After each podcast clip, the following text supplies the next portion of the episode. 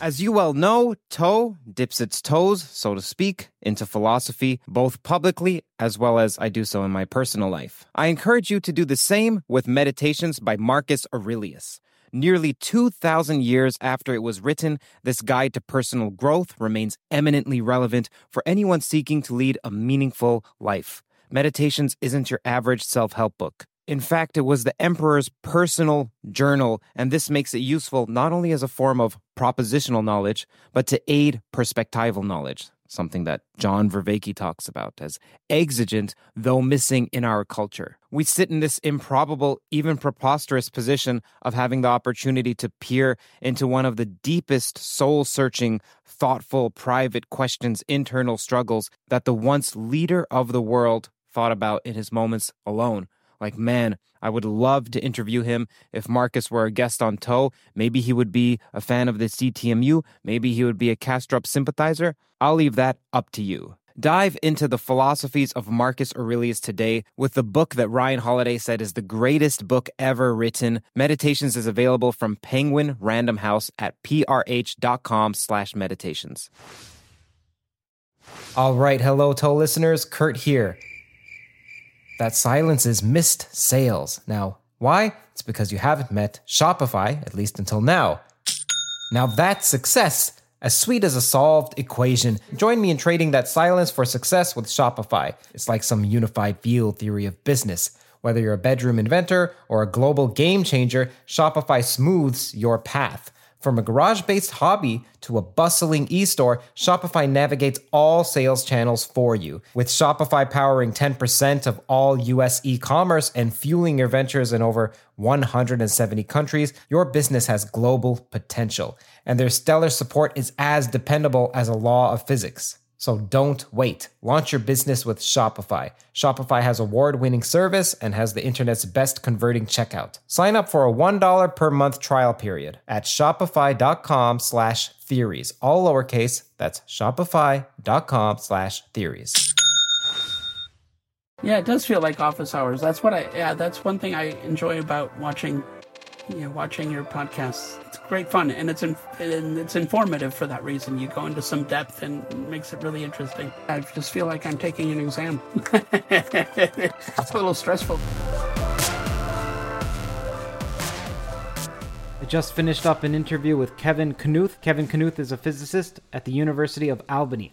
Someone who I reached out to because he's one of the rare individuals interested in the phenomenon of UFOs, aliens, UAPs, whatever you would like to call them. And he's a respectable physicist, more than respectable. In fact, I didn't realize how excellent, creative, originative he is until I started researching about him after I had already booked the interview. And then I found out that not only is he interested in aliens, which is it's not a goal of this channel at all. I'm more interested in the physics of aliens and what they have to say about consciousness as well as our role in the universe. Not only is he interested in that, but he's done significant research into the fundamental laws of physics, with him and his colleagues conceiving of a theory called influence theory. We'll get into that. The conversation is pretty much two parts aliens and then fundamental physics. I didn't expect to get along with Kevin anywhere near as much as I did. He probably, to me, was one of the guests I felt the most relaxed with for whatever reason. Maybe our personalities jive at some unconscious level. I don't know what it is, but hopefully you enjoy listening to the conversation as much as I had having it. Please, if you're interested in seeing or listening to more conversations like this, then consider donating at patreon.com slash. Literally every one of those donations helps not only financially but motivationally. Thank you and enjoy. I watched several interviews over the last few months since we first um, connected when was it? Early, I guess, late fall or something. Mm-hmm. So I've watched several interviews. They're always they're really engaging and, and interesting, and and I and I and I and I feel jealous. You get to talk to all these interesting people. Two hours of just one on one, which is quite nice, right? That's hard to hard to get. Which one did you like the most, if you don't mind me asking? Yeah, um, that, no, that's a good question. Um, and please, I don't mean to put you on the spot if you're actually if you're being overly polite and saying that you watched it. I don't no, mean to put no, you on no, the spot. No, I'm trying to. I'm trying. To, I, I enjoyed Eric Weinstein's. That was he was a lot of fun to watch. Um, yeah, he was quite dynamic. I've been super excited to talk to you. When I first contacted you, it was because you had a paper, still do, paper out on UAPs, I believe they're called, which is UFOs essentially for those who are listening, analyzing them. And you're a physics professor, so you're not some, let's say, loon from the periphery. And I thought, okay, that's interesting because very few academics actually pursue this. And I assume you're tenured, so very few tenured people, let alone non tenured, pursue this. And then I realized you had some papers. Look, this is a channel on theories of everything, which means we explore the foundations of mathematics, the foundations of physics. You have many papers. You've been thinking about this for quite some time, so you turned out to be far more interesting than I had initially thought. And that's not a slight, that's actually a huge compliment because I, I see that you're able to derive spin and probability and space time. When I say probability, I mean the way that it's used in quantum mechanics and momentum from relatively simple ingredients. I was just reading about that recently. That is fun. We're going to talk about that later, if you don't mind. No, that sounds that's great. It's one of my favorite topics. So, thank you for coming on. Well, thank you for having me. I, I'm really looking forward to this. For those listening or watching, there's going to be an exordium on aliens first. If you're mainly interested in the foundations of physics, then look at the timestamps and view or listen to accordingly. We're going to talk about aliens. Why don't you tell us about the Bethune encounter from 1951? Uh, right.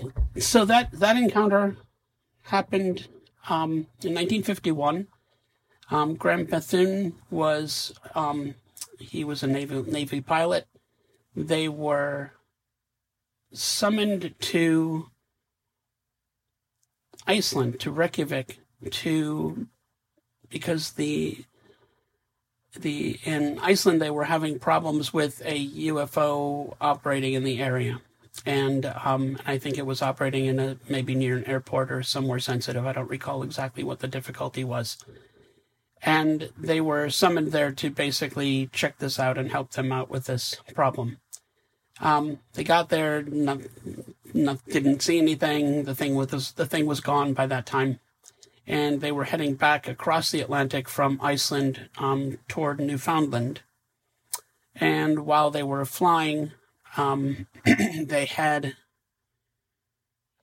they saw lights on the surface of the water on the ocean below, and it looked like city lights. And at first, they thought they were they were out of um, off course, and so they double checked their course and realized no, they're on course. And they thought, well, there must be ships, maybe naval ships operating in the area or something. And and um, and as they got closer, the um, these lights were basically was a disc-shaped light, um, a ring, I guess, and it appeared to be under the water.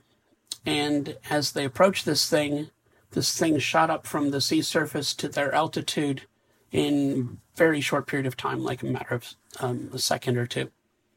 And the and this it was basically a large um, large disc. I think he described it as being uh, 300 feet across. I probably I need to. I actually printed out my paper here to remind myself some of these details. There's a lot of cases and um, yeah, so it was several hundred feet across. Um, the disc was slightly below their altitude, so they could actually see this disc. It had um, like glowing around the periphery, and as the object moved, um, the the color of the light would change. So, um, and I think it's been described as looking like a plasma. So this object basically was with them for several for several minutes. They basically steered um, one the one of the I, one one person wanted to steer toward it, so they they steered toward it, and um, and eventually the thing took off.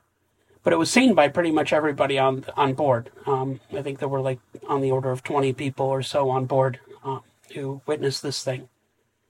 So this thing then took off, and they estimated its speed um, as it left to be about fifteen hundred miles an hour which is about what was picked up on radar. They were close enough to Newfoundland that they were able to detect this on radar, and they confirmed that later. When they say that it changed colors of the lights as it moved, yeah, is that akin to the Doppler effect, or is that something different? It's something different, I think, because it was it would go from like a violet, a red violet to a yellow, and basically within those ranges. And and I don't remember which way it went. When it was when it was moving it was yellow. When it was stationary it was red. I think that's basically how it was. That that detail i might not recall properly. What do you attribute as the cause of that or the reason for that i don't know i i mean it's hard to figure out you know i try to treat these observations as evidence right we're basically trying to do some kind of physics detective work to try to figure out what is this thing, how is it operating, how does it fly? You know, these are all the questions. How does it move so fast? These are the questions that come to me as a physicist, and um, a lot of times these the light emitted by these things appears to be a plasma. So um, it could be that you're basically the object is ionizing the air around the craft and that's what's emitting the light. And then as the object moves, you basically maybe it's changing the electric fields around the object and, and then changing the um, the excitation in the gas. Hmm. Okay, Professor, how did you get interested in this subject? You're not a fool. You're not just some loon. You're not some what someone would think of as the stereotypical person who studies alien encounters or professes that aliens exist or UFOs or whatever it may be. How did you get into what what started you off on this journey? I'm a physicist, so I'm curious. Um, and I'm often surprised at how uncurious some of my colleagues are. But the yeah, so I'm curious about these things, and I've always been curious. And when I went to graduate school, it would have been in the fall of 1988. It was probably about our second, first or second week in graduate school. So it was in September of 88. There was a um, cattle mutilation. Um, I was at Bozeman, Montana. And the there was a cattle mutilation, and I'd never heard of anything like a cattle mutilation. I grew up in Wisconsin, and we have cows in Wisconsin, and, and I've heard of cow tipping, but um, who's going to mutilate a cow? That's horrible. So I had, I was pretty shocked by this, and there were a lot of people um, concerned about this on the news. They didn't know whether it was alien or if um, if there were Satanists involved, and there were lots of theories floating around. So we were discussing this in the um, we were discussing this in the hallway. The the new graduate students, the ones who basically moved moved to Montana and had never heard of this before, were discussing this, and um, and it was a very heated discussion, very passionate, and everybody's upset and worried and wondering what the heck's going on. What kind of crazy place did we just move to, um, and are going to have to spend four or five years here? So. Um, So this was really our concern. And while we were talking, one of the professors came out of his office and um, came down the hall to see what was, you know, we were so excited about. And we told him what we were discussing, and he said, "Yeah, that's that's interesting." He said, "It's th- this happens here. We don't really know. They never figure out how the cows were mutilated and why, and." there's very often UFOs seen in the area around the time, so it's so it's interesting, but it's never figured out, and we just move on and you know we I don't I don't think that helped calm us at all. And he then said, But what's very strange, what's even more interesting, he said, I have a, a number of friends in the Air Force um, up at Malmstrom Air Force Base, and they have trouble with UFOs flying over the missile sites, shutting down our ICBMs. And this was in 1988? This is 1988. I was told this by a professor at Montana State University. And now, now I'd never heard this before. In fact, I didn't hear about this publicly until I think around 2010 when Robert Hastings had a press conference um, with uh, people from the Air Force from Malmstrom Air Force Base. And so, to be honest, we when the professor walked away, we we laughed about it. I mean, you know, there's UFOs shutting down nuclear missiles, and he was a professor of what? What was his he specialty? was a physics. He was a physics professor. What particular field I of physics? I don't remember who it was because it was my first week there, and I didn't know all the professors. Mm-hmm. Okay. I have I have a guess who it could be, but I don't. But I don't want to say because yes, because yes, yes. I don't know for sure. Yeah. Have you ever tried to reach out to that person afterward? Um, no, I haven't. Um, it's unfortunately I'm at that age where a lot of my professors are have passed away, so so I didn't try reaching out. I probably that probably would be a good idea though. Okay, continue. That's a good suggestion. Thank you. um, yeah, so we um, so we laughed about it, and then it, it was kind of a running gag through the whole semester, you know. And, and oh, and you know, there are UFOs shutting down our nuclear missiles, and you know, we would always giggle about that. Uh, but it really just seemed unthinkable because our our these are restricted these are restricted areas. If, if we have somebody coming in shutting down our nuclear missiles our military if a foreign nation did this we would go to war over it and probably nuclear war because the nuclear missiles are involved. And so so it's unthinkable that we wouldn't do anything. And so it was really hard to believe. And it just you know i just remember the event. It was just something somebody said once and and went on. And it wasn't until um, maybe 2015 or so that i was preparing for an astronomy class. And i had we were going to talk about astrobiology and i had some students asking me about the possibilities of aliens visiting earth and and wanted me to talk about that. So i was online looking for papers anything that i could you know, could use to put out together a, a reasonable lecture on the topic. And I stumbled on the um, Robert Hastings um, press conference, and where he had, I think, six people um, all working at, at nuclear missile sites. I think three of them were from Malmstrom Air Force Base, and and I started watching this, and I was just watching with disbelief, thinking, "Oh my God, I." heard about this in 1988. And the professor who told me then said it was going on then. It was in the present, happening in 1988. And these people in the press conference, um, Robert Salas, Salas was one of the prominent people. Um, he was talking about an event in 1966. And I thought, well, wait a minute. You can't have a crazy story like this if somebody's making this up in 1966, it's not going to persist until 1988. These are professionals, and they're serious professionals. They have to have, you know, clearance and specialized training, and and and these are secure areas. They they're not they're not nutcases, and they're not going to joke about things like this, and certainly not for 20 years. And and I thought, there has to be something to this. Something must be going on. And, and I thought this really has to be real. I can't see any other way around it. Um, and I can imagine, and at that point, I could imagine that we don't do anything because the assumption is that it can't be real, so it's not doing anything. and, and, and I think that's why there's been a lot of inaction and, and lack of interest. I'm gonna share my screen, and then you're gonna, if you don't mind, please tell me what is going on here. Okay, with this. Ah, right.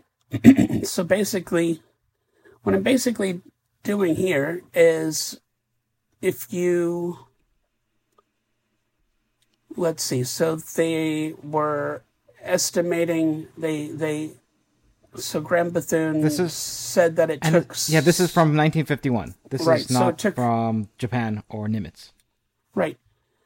So so here the panel C. I work from panel C because so they were they estimated the um the distance to be about five to seven miles away. So he wasn't exactly sure how far away it was, and So what I did basically is I I used a um, basically he's estimating this looking out from the plane. He's looking down at an angle in front of the plane, and so I I treated that angle to have some uncertainty.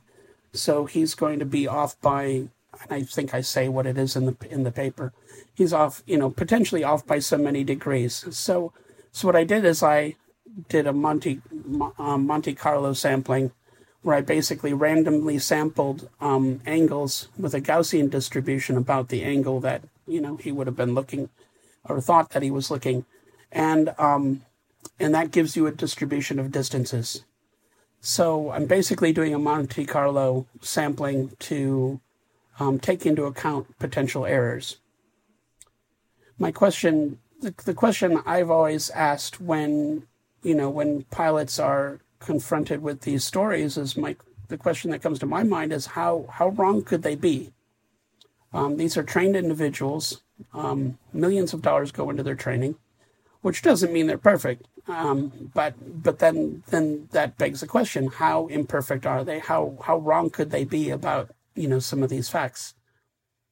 And and I can imagine you know when so for instance if they estimate the size of the object as being 300 feet across or something. Um, how wrong could you be with that? Well, maybe it was 100 feet across, but it certainly wouldn't have been 30. I mean, nobody's going to mistake yes. a 30 foot disc for a 300 foot disc. Well, you and wouldn't so, even be able to see that if you're five miles away, approximately. So he's that, five miles away and he's looking down and he's able to discern yeah. it? Yeah. Five miles away, huh? And he was able to see that it looked like city lights? Yeah, it looked like a, it was a circle, circular group of lights. Hmm, hmm, hmm. Okay. Now let's look at this. Then you estimated the altitude, and also, by the way, just as a technical aside, why are you, are you using Monte Carlo? It seems like just uh, help edify me here. Seems like you have a Gaussian distribution or some sort of distribution. Why not just use that distribution? Why do you have to then sample it so that it's spiky at the edges? Oh, I, I use I could have used that distribution. The problem is that you'd then have to in estimating um, know, estimating the speed of the object, I then have to basically use the uncertainties in each of those quantities that go into calculating the speed of that object. And so it requires transforming, you know, all of these probability distributions, which is quite tedious. Okay. And so doing ah. it with Monte Carlo, doing it with Monte Carlo, I'm going to get appropriate answers, and it's a faster way to do it. Uh, otherwise, I might have to take approximations and things like this to pull it off analytically, which I didn't want to have to do. I see. The computer can't do that. It's not as simple as putting it into Wolfram Al- Wolfram Alpha or Mathematica. No, not always, because you've got to. I mean, you're you're um, you're taking derivatives and inverses and things like this. You've got so. Okay, and if you see me looking off over here, it's that I also have some of the studies on this site as well. So please, ah, okay. I'm not. You're the only thing I'm paying attention to. No, that's fine. then you got times going on here. You have altitude, and you have minimum log 10. Okay. Well, that's the acceleration. That's the acceleration. Altitude. All right. Okay, altitude and times. And these are referring to the altitude is referring to what? The altitude is referring to the basically the altitude of the craft. So how how far it went up from the sea surface. Great. And then the time is referring to how long did it take from sea That's surface to that took. altitude? Yep. Okay. Okay. Simple, simple, simple. Great. Now let's let's get to Japan Airlines flight 1628 in 1986. Right. That was that's another instance where I knew about that incident in 1986. I remember watching it on NBC News with Tom Brokaw, and I remember um, him discussing this and then playing some of the um, some of the audio from the pilot uh, and the air, air traffic control. And I remembered thinking that this is really pretty amazing. You've got a you've got a um, you've got a large um, jet. What is it? Seven forty seven, I guess it was. Um, and it's basically flying from they were flying from Paris to Tokyo, bringing Beaujolais Nouveau. So here now we can all have a giggle. Ha ha ha! Has got a plane full of uh, wine, right? Um, mm-hmm. But so, so that's what but, the aliens were after all along. That's right. And you were an undergrad at this point. I was an undergrad at the point. Yeah. Mm-hmm. mm-hmm. Studying yeah. math and physics. Math and physics. Yeah. Okay. Great. Great. Great. Yeah. So, so the um, and you can actually still find the um, news reports online. The videos people have put them online, but the um, so as they're flying, they're approaching Anchorage, Alaska, and um, they see some lights in the distance, basically approaching the plane. And so they're concerned, so they call um, air traffic to control to see if they have any traffic for them. And air traffic control says negative. Um, they said, well, we see traffic. there we've got um, several craft approaching. And so they're very concerned about this. So they're approaching Anchorage, they have um, two craft approaching, and then um, and then shortly thereafter, a larger craft approaches, and the thing is walnut shaped and glowing. And at one point, it's it's in front of the aircraft, and the pilot described it as so big that they couldn't see out of the windscreen. So, I mean, you're a, you're a pilot of a jet, and you've got a, something in front of you that you can't see beyond. That's a scary prospect.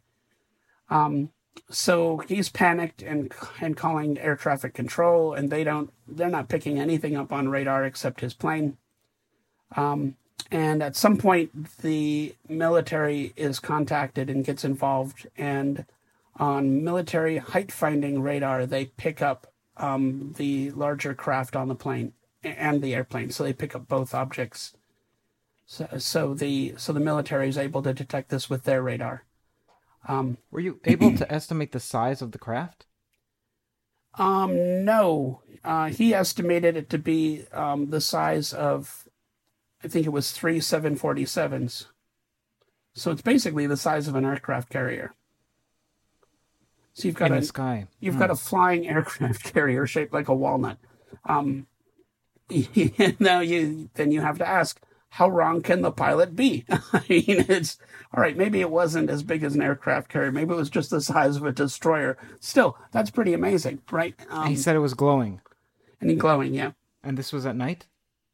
Um, I I don't know what time it happened. I don't recall. Mm-hmm. That's all. That's all recorded, but I don't recall off the yeah, top yeah, of my sure. head.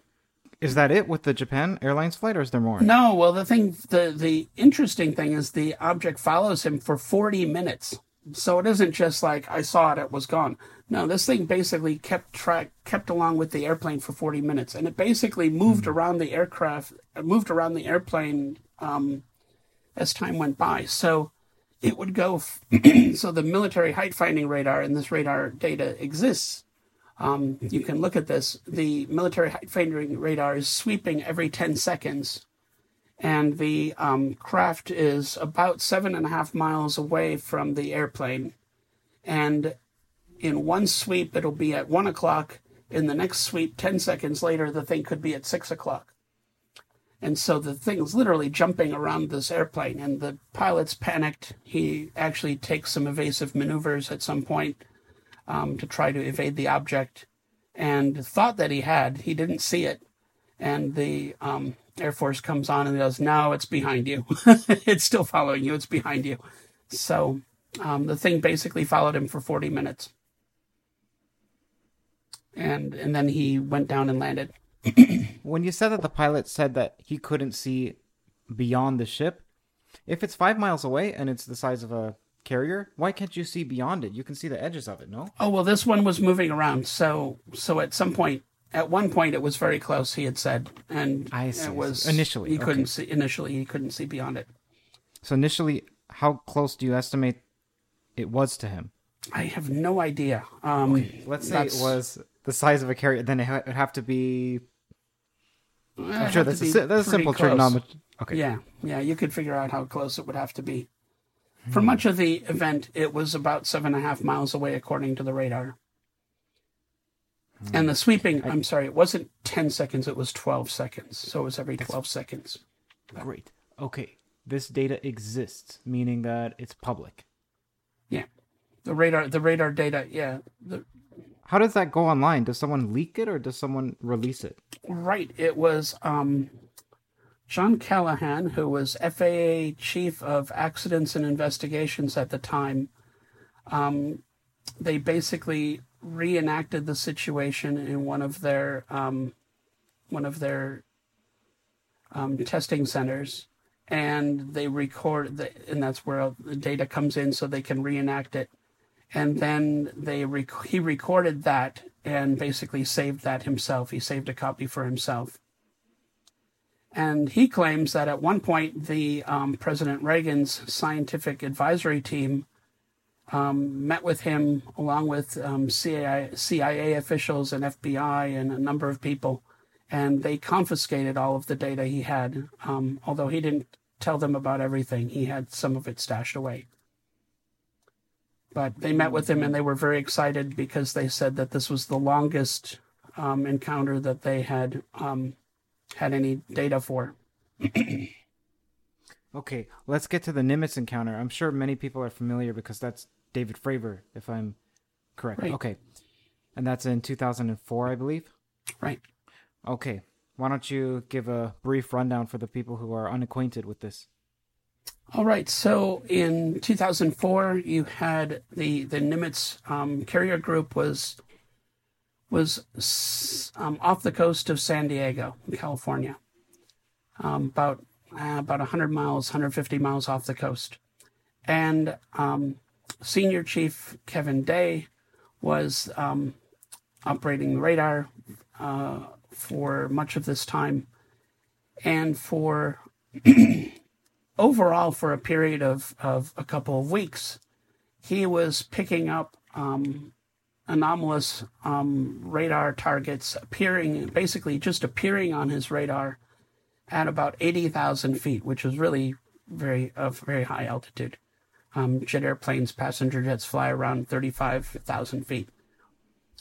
So these radar targets are appearing at about 80,000 feet, and they typically were appearing south of Catalina Island or near San Clemente Island, and then they would track south at about 100, 120 knots um, down to Guadalupe Island in, in Mexico, where they would then drop off as radar. And so we, nobody knows what happened to them after that. Um, so having an aircraft um, flying at 80,000 feet at only 100 knots is almost impossible. There's not much air up there, so you, you need to go much faster to have lift. So that's already anomalous. so this is anomalous in the other direction. They're moving too slowly, right? Um, so, and Kevin Day had observed these, and um, you know they weren't in the operating, they weren't where they were operating, so this wasn't really a big concern at this point. Um, and at one point, he, um, he, he, well, he said that there were times when they would drop from, they, well, they came in at 80,000 feet when they appeared. They would, they would drop down to 28,000 feet, and that's when they would track south at, at 100 knots. So, so even at 28,000 feet, you aren't going to be flying at a, a plane at 100 knots. But from 28,000 feet, they would periodically drop down to the sea surface, and that amount of time to go from tw- from basically at a constant altitude, 28,000 feet, to sea surface, which is zero, um, they would do that in about 0.78 seconds. So it was mm. less than a second to go from basically rest in the y direction at 28,000 feet to rest in the y direction at zero feet. Okay, now to interject, how long would that take if it was free falling? Um, uh, I'd have to do the calculation, but it would be. Let's say estimate it to a significant digit. It's fine. You can be off by a factor of ten. Right. So the time is going to be um, basically twice the height, twice the height divided by the acceleration. The acceleration is about ten uh, 10 meters per second squared, 28,000 feet. 2 times 8,000 is 16,000, and now I'm going to divide that by 10 meters per second squared. And I'll get, so that's 16,000 divided by 10, which is 1,600. And then we take the square root of that, so that's going to be uh, 40. 40 seconds? 40 yeah. seconds. Okay. It's, okay. I, they did in one second. So that means yeah, less than less than one second. Yeah. Okay. And and, and they came to a, and they came to a stop. Let's say our fastest accelerating technology downward, whatever that is, whatever kind of craft that is. How fast approximately do you think we could do it? Right. If you could dive at 10g um, acceleration and then slow down for the other 10g, then um, you're basically going, you're accelerating halfway, so we can find the time to the halfway point. Um, but if you work this out, it's it's one quarter. Um, it'll be one quarter at squared. So so the total time is going to be basically. So we've got thirty-two thousand divided by hundred, so that's three hundred and twenty seconds squared. So then now we have to take the um, basically the square root of 320.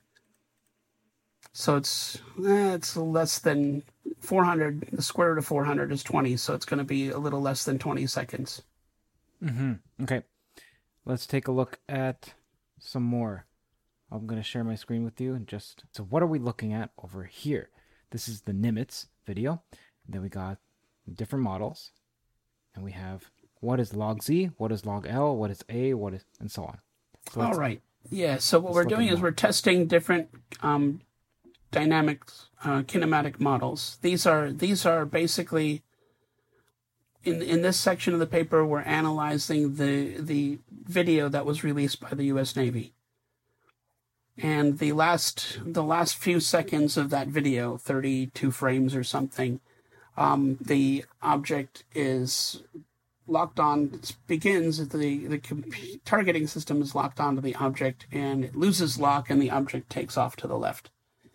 Now it's not a very impressive departure, um, and none of these videos are nearly as interesting as what the pilots describe these things as doing. Um, so I'm I'm convinced we were given probably the most boring videos they could find. Um, and very possibly videos they didn't expect anything anomalous to, to come from. So that acceleration doesn't look very dramatic, but um, so we so we basically tested several models. One of one of the models is that it it accelerated, um, just accelerated off the screen, so it's constant acceleration. Another one was it accelerated for a shorter period of time and then um, just coasted off the screen at constant velocity and um, and so those are the basic models we we were testing. Mm-hmm, mm-hmm. And so, and why do you think it is that they didn't? You believe that they have more interesting footage and they chose to release this? They being the U.S. government. Yeah, I'm I'm just guessing that based on what the pilots have have, you know, what numerous pilots have said in these types of encounters. Um, these things behave much more amazingly than than the footage they you know they released. So David Fravor, when he encountered the the Tic Tac object and it finally took off, he said it accelerated like it was shot from a gun, and it was gone in you know out of sight in two seconds. So um, clearly, this acceleration isn't that fast. So it's so. So that's what Why I mean. Why do you think that. it is that they released the video? If you were to speculate at all, the U.S. government.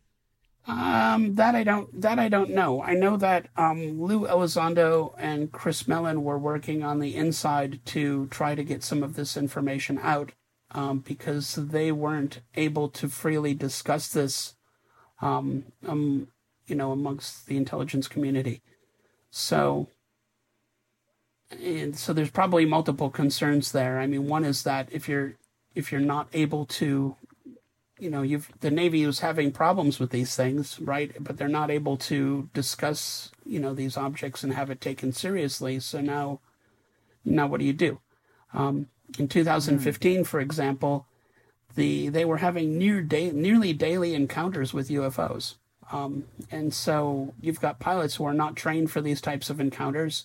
Some of these were happening in the Persian Gulf area while they were operating, you know, so that's a You've got a military campaign going on. These guys are going on bombing runs on in Syria, and they've got to fly through UFOs be, over the Persian Gulf and then go to Syria and then conduct their military operations and come back. And that's a huge hazard. I mean, you don't you don't need a pilot shaken, you know, from a UFO encounter and then go into a war zone.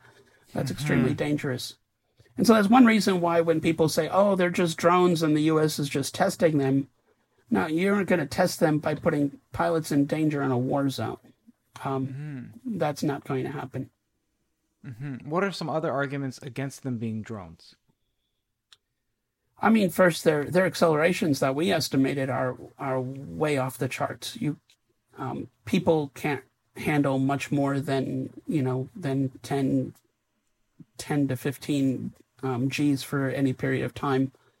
Uh, Thirteen Gs, um, the new F thirty five fighter, I think is rated for 13 and a half Gs, and at 13 and a half Gs, its wings will rip off. So you can't accelerate an airplane more than about 13, 15 G. Um, some missile frames can handle, handle higher accelerations. Um, they can maneuver up to about 30 Gs of acceleration, and some can withstand, um, structurally withstand up to about 60 Gs. Um, so most of our equipment can't handle, our equipment can't handle more than 100 Gs. And, um, and that's and, in one direction, let alone stopping and then turning around. Yeah, well, I mean, it doesn't matter whether you stop and turn around because you've got so many G's here and then so many G's again. So they're doing as someone immersed in the exploration of physics, consciousness, and math, I recognize the importance of supporting my body and my mind. This journey of discovery led me to a remarkable find Mosh Bars. Mosh is a venture by Maria Shriver and Patrick Schwarzenegger and is at the forefront of blending nutrition with a mission to foster brain health awareness. With six mouth watering flavors, there's a taste for just about every palate, even a selection of plant based options for those preferring vegan nutrition. Personally, I found the chocolate sea salt flavor to be a delightful addition to my day, post workout especially. In fact, I recorded myself biting into a bar for the first time. Mmm. How's the flavor? Mmm. Great. That was real. If you want to find ways to give back to others and fuel your body and your brain at the same time, Mosh bars are a great choice for you. Head to moshlife.com slash toe to save 20% off plus free shipping on either the bestsellers trial pack or the new plant based trial pack. That's 20% off plus free shipping on either the best sellers or plant based trial pack at M-O-S-H-L-I-F-E dot com slash T-O-E. Thank you to Mosh for sponsoring this video. And over and over again. It's it's insane. And what are and, the G's associated with these craft? Well, the the highest one we estimated was about five thousand seven hundred Gs. Um, that was the one picked up on radar by um, Senior Chief Kevin Day while he was on the USS Princeton with the Nimitz Carrier Group. And that's the one that drops from 28,000 feet to sea level in 0.78 seconds. So you're looking at over 5,000 Gs of acceleration in that case. The other situations were a bit lower. Um, I think the lowest ones we had were maybe I think the um, the video from the 2004 Nimitz video when it when the object when the targeting computer loses track and the thing takes off to the left, you're looking at about 78 Gs. The object's moving to the left and away from the from the airplane at that point. Razor blades are like diving boards. The longer the board, the more the wobble, the more the wobble, the more nicks, cuts, scrapes. A bad shave isn't a blade problem, it's an extension problem. Henson is a family owned aerospace parts manufacturer that's made parts for the International Space Station and the Mars rover. Now they're bringing that precision engineering to your shaving experience. By using aerospace grade CNC machines, Henson makes razors that extend less than the thickness of a human hair. The razor also has built in channels that evacuates hair and cream, which make clogging virtually impossible. Henson Shaving wants to produce the best razors, not the best razor business. So that means no plastics, no subscriptions, no proprietary blades, and no planned obsolescence. It's also extremely affordable. The Henson razor works with the standard dual edge blades that give you that old school shave with the benefits of this new school tech. It's time to say no to subscriptions and yes to a razor that'll last you a lifetime. Visit hensonshaving.com slash everything. If you use that code, you'll get two years worth of blades for free. Just make sure to add them to the cart. Plus 100 free blades when you head to H E N S O N S H A V I N G dot com slash everything and use the code everything. Hmm.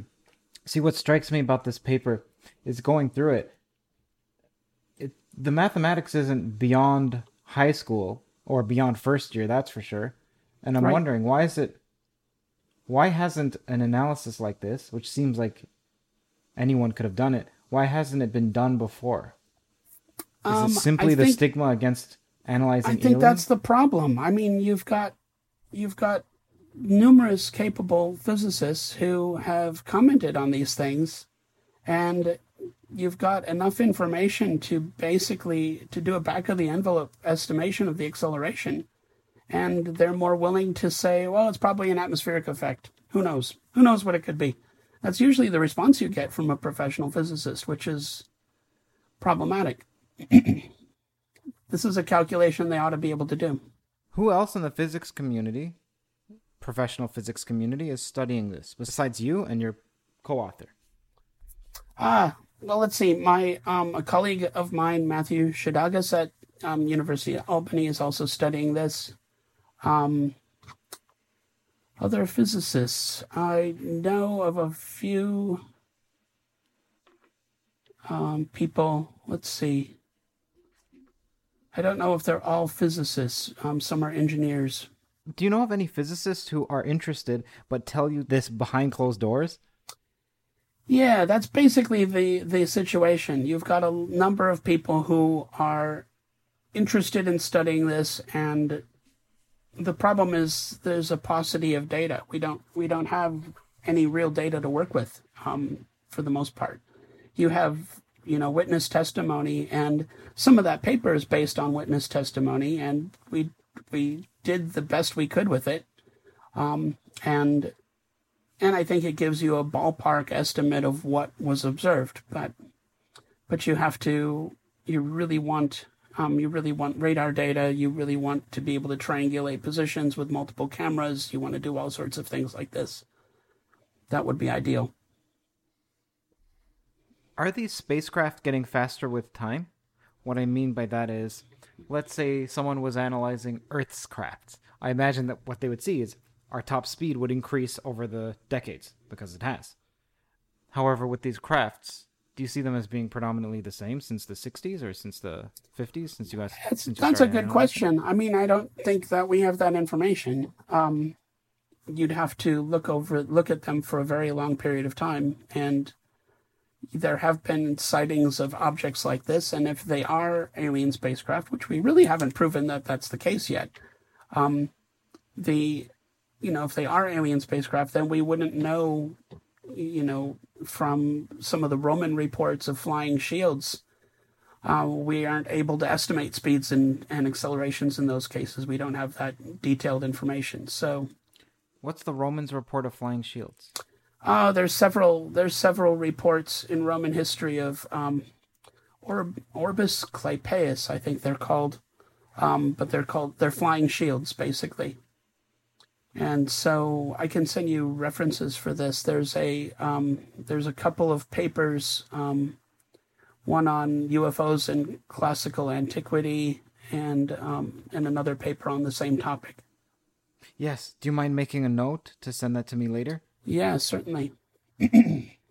You're only sending me about Romans, or are you sending me? Is there a list of UFO sightings or potential UFO sightings across history? There's a book um, by Jacques Vallée I keep hearing called about this person. Called keep hearing that I Wonders called Wonders in the Sky, and he has a compilation of of curious accounts, basically that could be interpreted as you know maybe the same type of phenomena.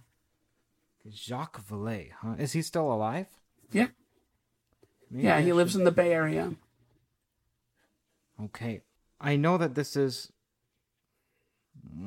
As a physicist, you want to stay within what you know, but if you don't mind speculating, why do you think they're shutting down our nuclear devices?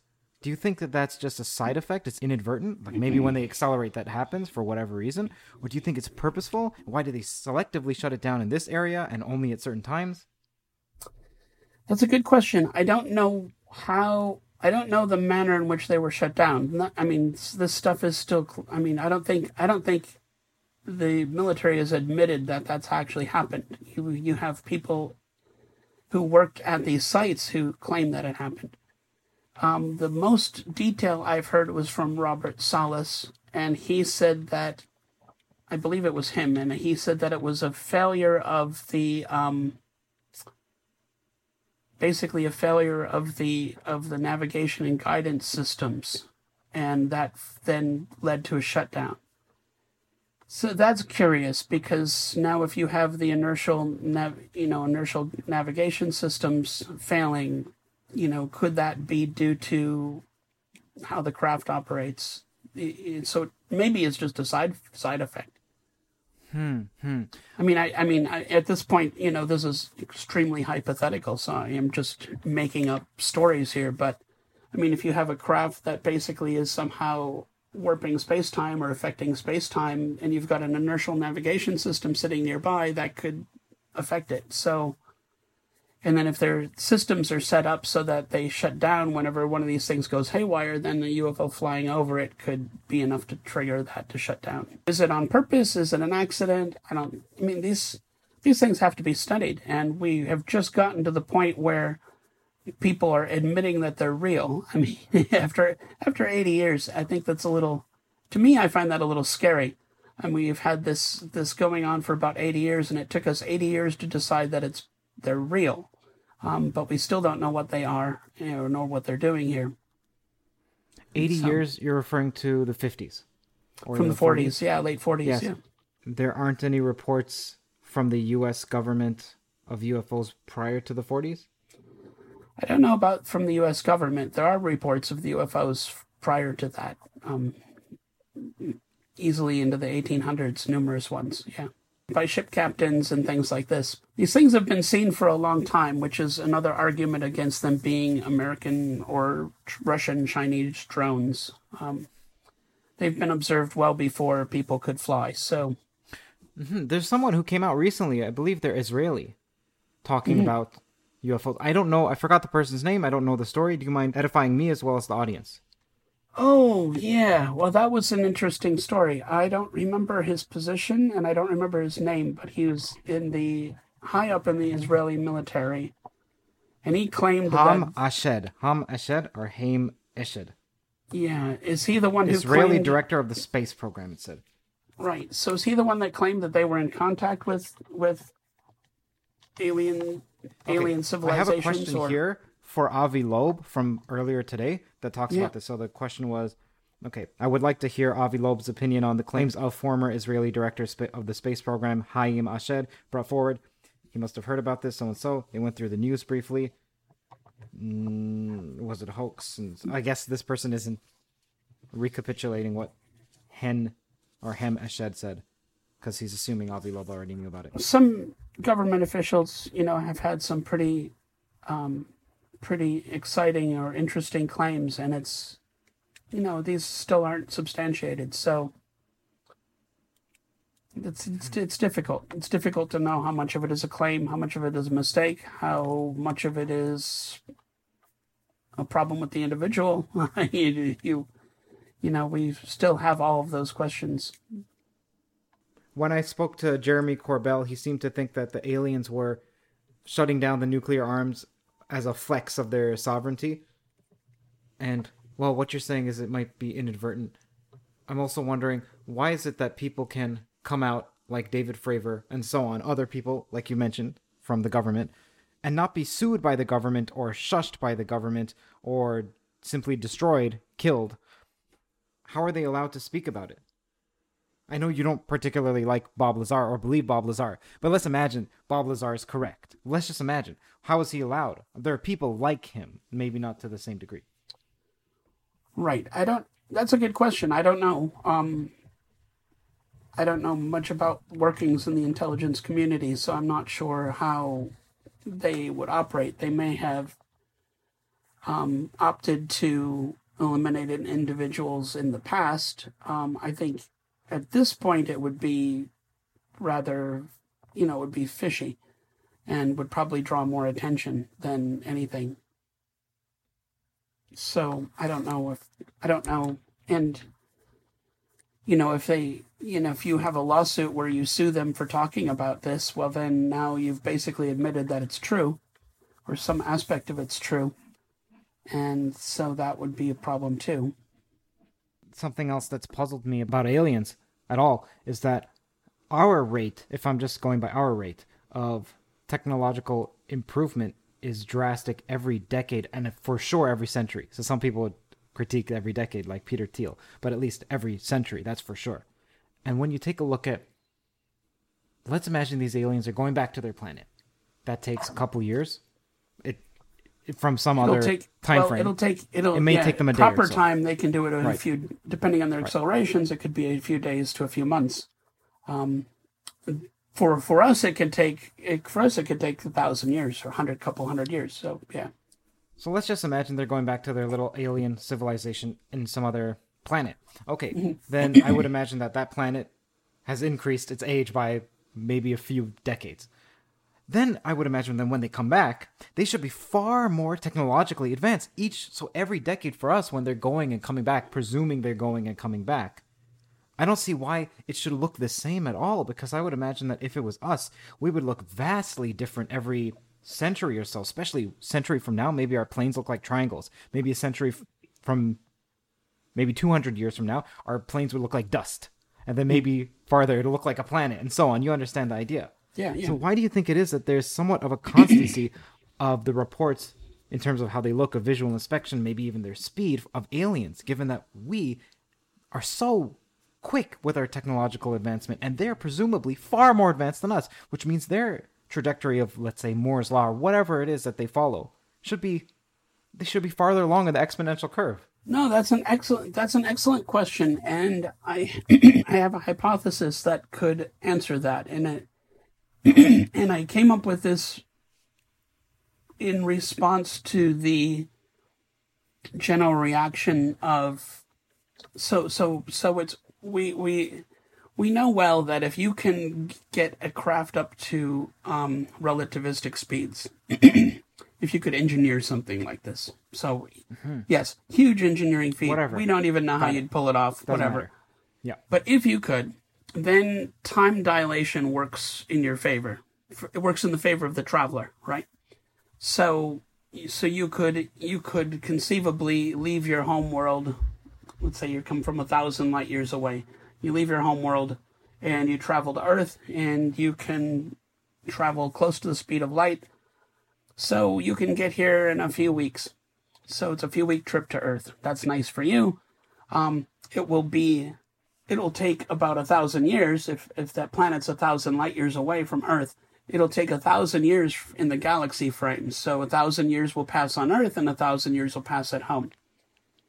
And then now they hang out here. They go into you know they land in a meadow and can and chose that on purpose. Um, and take some biological samples, and then they take off and head home. Now, on the way home, it's another thousand light years. So for us in the galaxy's frame, it's going to take another thousand years for them to get home. Um, maybe a couple weeks for them again. So for them, what was a you know a few month trip um, has turned into a two thousand year trip back at home.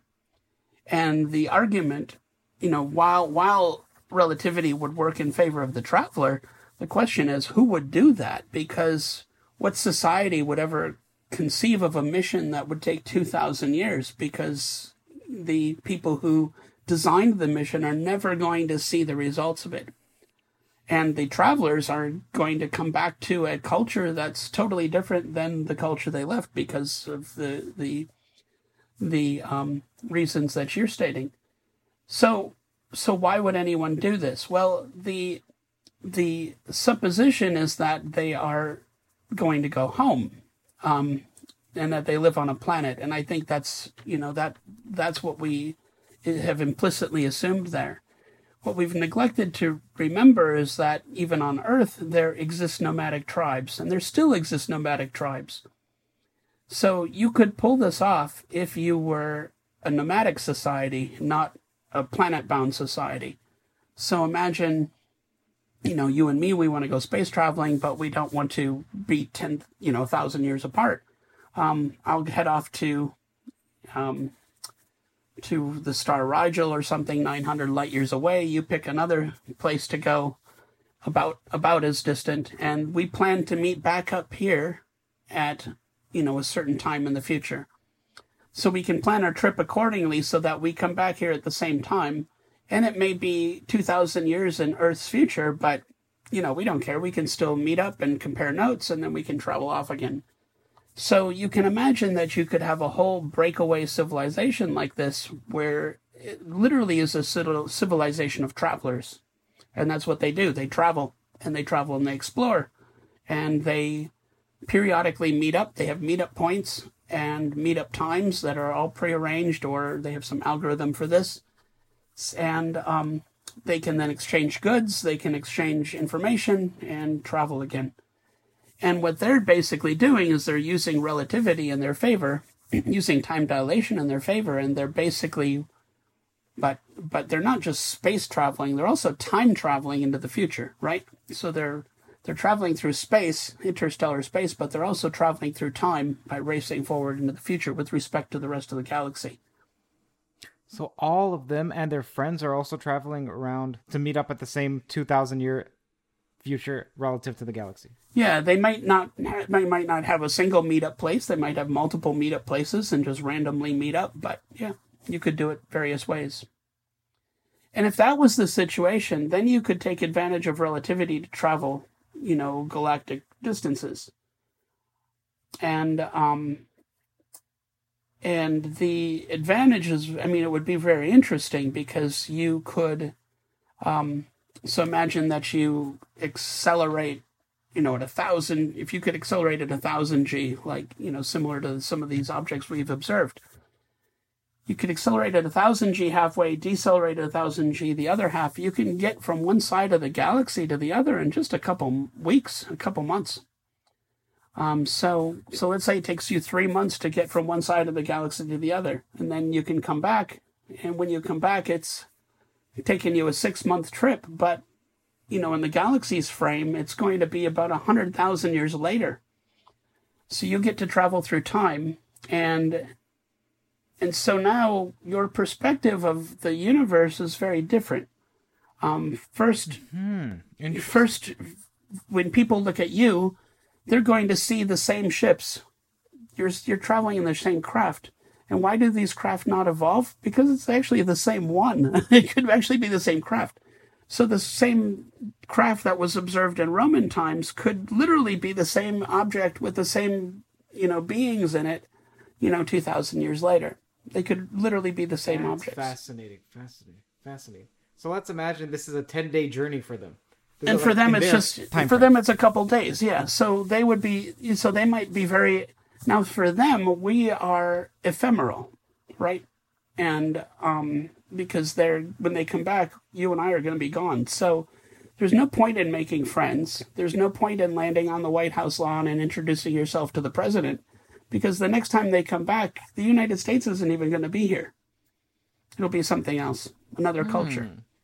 Mm. So there's no point in getting to know the locals. So it could explain why they, you know, and, and if they study, you could then actually study a civilization. So their concept of a civilization and how you study civilizations would be very different. You can actually watch civilizations evolve. Right, right. We're kind of like fruit flies to them, right? so they could. Huh. That's right. That's it's fascinating, fascinating.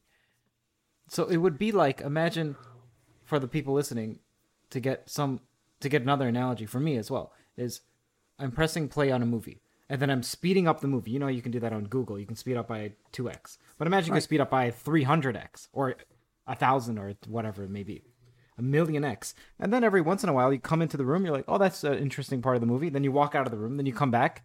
Okay, so for you, it's just a couple days, and you have a few of your friends who are doing something similar. So, from the movie's perspective, if they were to look out, they would see, oh, there's someone who has similar characteristics as the person before.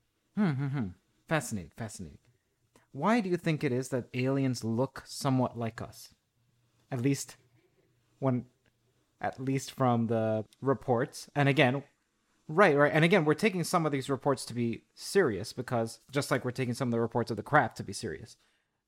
It seems like it's not that wild. They're not octopus. They're people with two eyes, four limbs.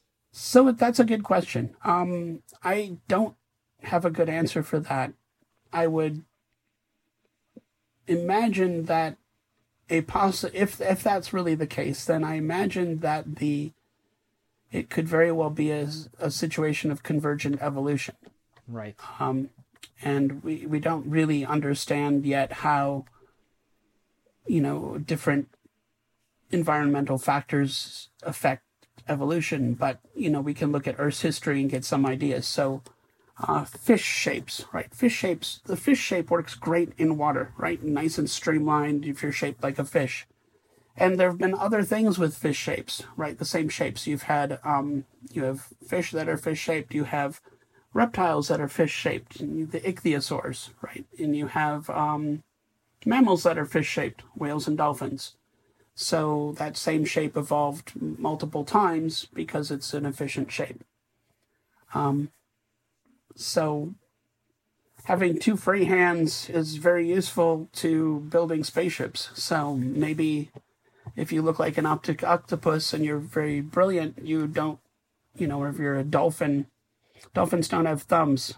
Go back to an Onion article where so dolphins don't have thumbs, so they're not going to build spaceships. It doesn't matter how smart they are. that's not going to happen. And so it really could be something like that another just to go off on a speculative jump i've heard this said by some of the people who have encountered aliens or supposedly encounter aliens that we're an experiment so one is that okay this is just what happens with convergent evolution but another is that they somehow caused us and then that's why there's a correlation and that one is fascinating because i remember hearing someone say it might have been lazar it might have been someone else say that i don't think it was lazar someone say that the aliens referred to us you know, this is obviously presuming that we can speak to them or that they it's all true. The aliens refer to us as carriers or of vessels of something. Of what? Now that's scary. Let's just imagine it's true. Of what? Of consciousness? Of a soul? Of biological material? Of what? Hmm. Yeah, some of these yeah, some of these stories are very strange and it's really hard to know what to make of them um, it's it's far easier to just say it's got to be nonsense, right? and we've but we've been down that road s- several times now. Well, you you just gave me such an you just I don't know was this something you've been working on for a little while that little theory where they come in and out and yeah for for about a year yeah about no I came up with it about a, two years ago and I presented that idea at the one of the conferences with the Society for um, Scientific on Coalition for UAP Studies. So I presented it to them. I have a video of that talk that I can give you the link to. Please write that down if you don't mind, because even if I don't watch it, which I hopefully do, I hopefully get the time to watch it, I'll still include it in the description so other people can watch it. Sure. yeah, I've, I've, I've started writing that up as a paper, but I haven't finished that yet. Right. There are two facts about aliens that always troubled me about them. So one is that they look too much like us. There's too human, in other words, but we just found a way to get around that one convergent or two they caused us in some way. And then number two is that the rate of technological progress should be should be so far so quick that they would be unrecognizable. There would be no through line to even call them aliens across the decades, especially across the centuries. But you've managed to find a way around that as well. That's fascinating. That's fascinating. So now what I'm wondering, I'm sorry to get off on this idea shooting back and forth, but no, these are fun is, things to think about. great, great, great. Now what I'm wondering is, imagine if I have a, let's just say a fish tank, for lack of a better word, and that fish tank I can turn up the rate at which time passes on it. So again, this is like that movie analogy. It's going at a, a trillion times our speed. Okay, so I'm turning it up. What I want to do is I want to test out. Imagine I'm just testing out. How is life going to work in this scenario? so I can start it. Maybe it's even there's a word for this panspermia. Yeah. Right. Okay. So I test out what is this going to look like. Then I come back and I look. What is? Hmm. I wonder if that's what's going on. I wonder if we are just some experiment for them.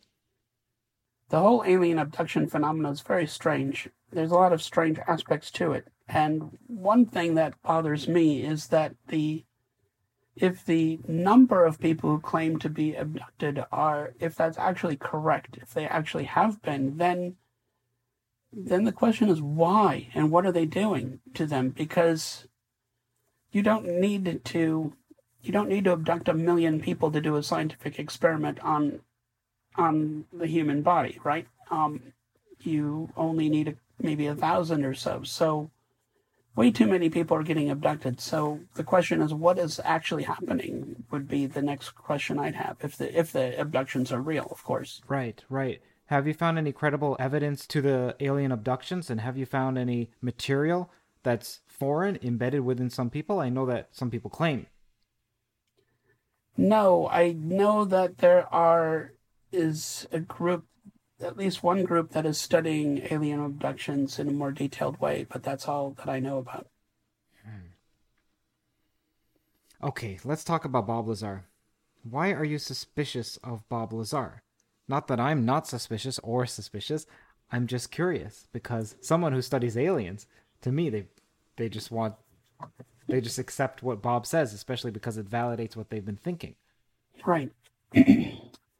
I'm suspicious because he has supposedly has a background in physics. He claims to have a, have a master's degree in physics. And when he describes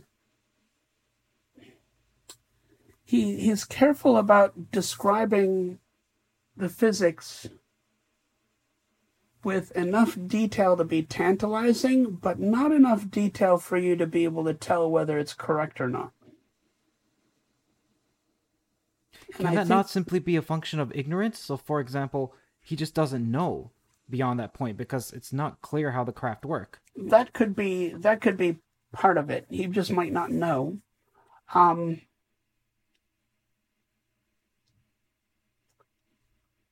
Yeah, no, I mean that could be part of it. I just I just get the impression that that he's walking that he's I get the impression he's purposefully walking that line between you know of, of giving enough information to be tantalizing and sound sounding um you know realistic without giving you enough information to be able to test it.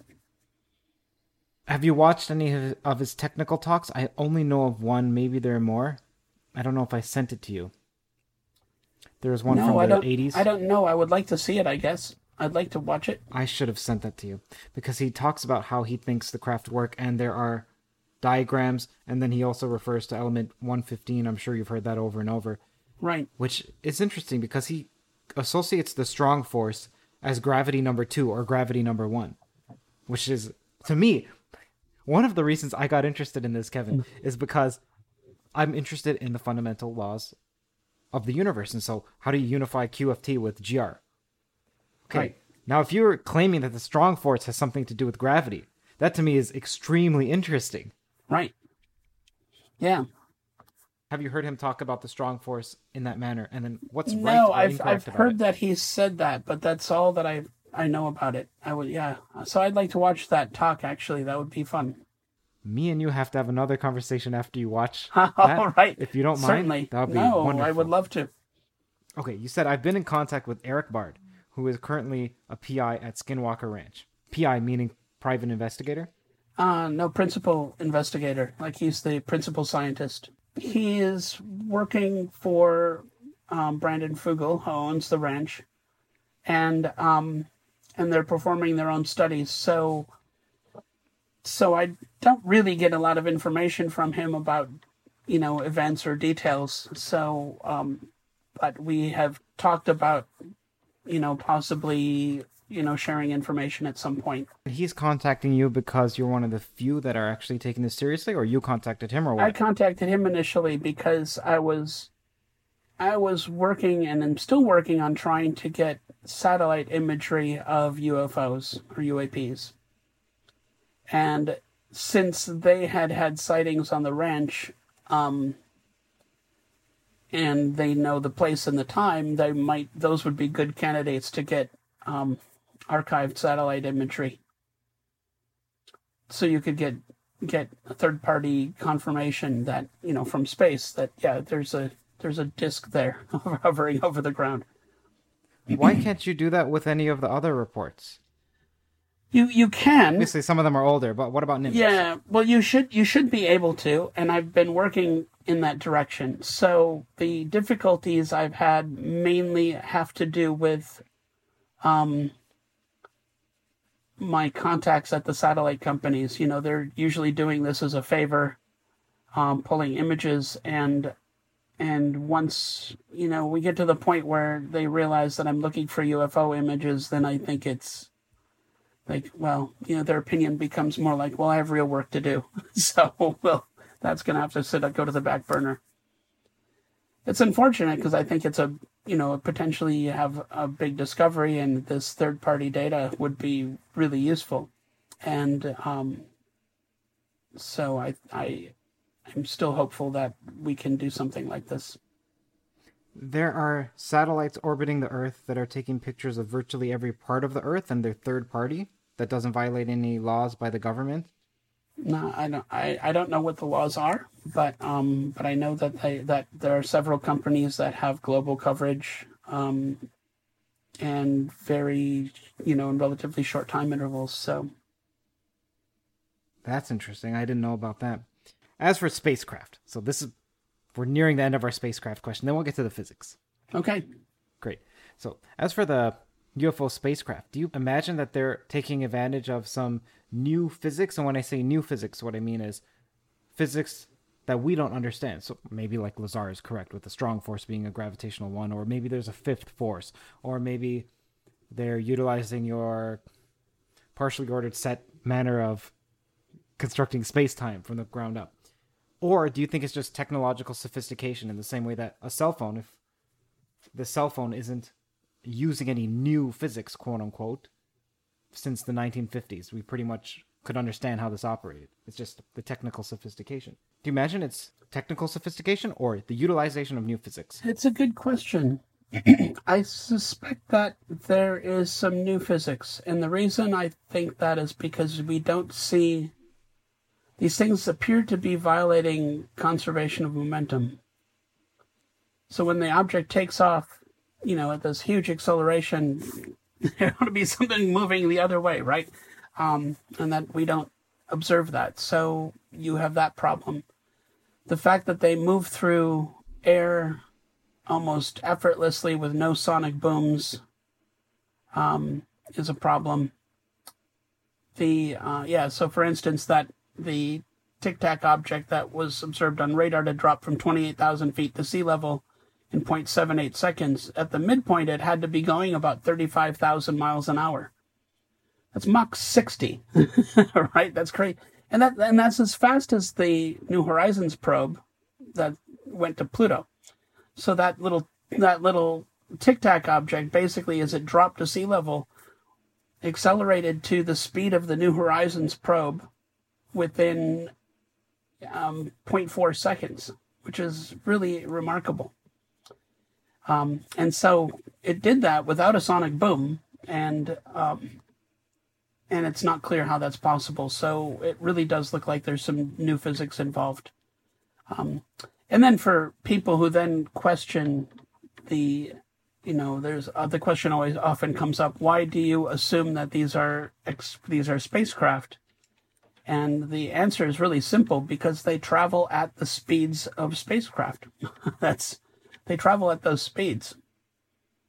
And they travel with accelerations that could would not only make them viable interstellar craft, but it would make them excellent interstellar craft. So Do you believe that they have some base on Earth? That's actually where I thought you were going with your little theory before when we were talking about why is it Oh, the traveling and the yeah.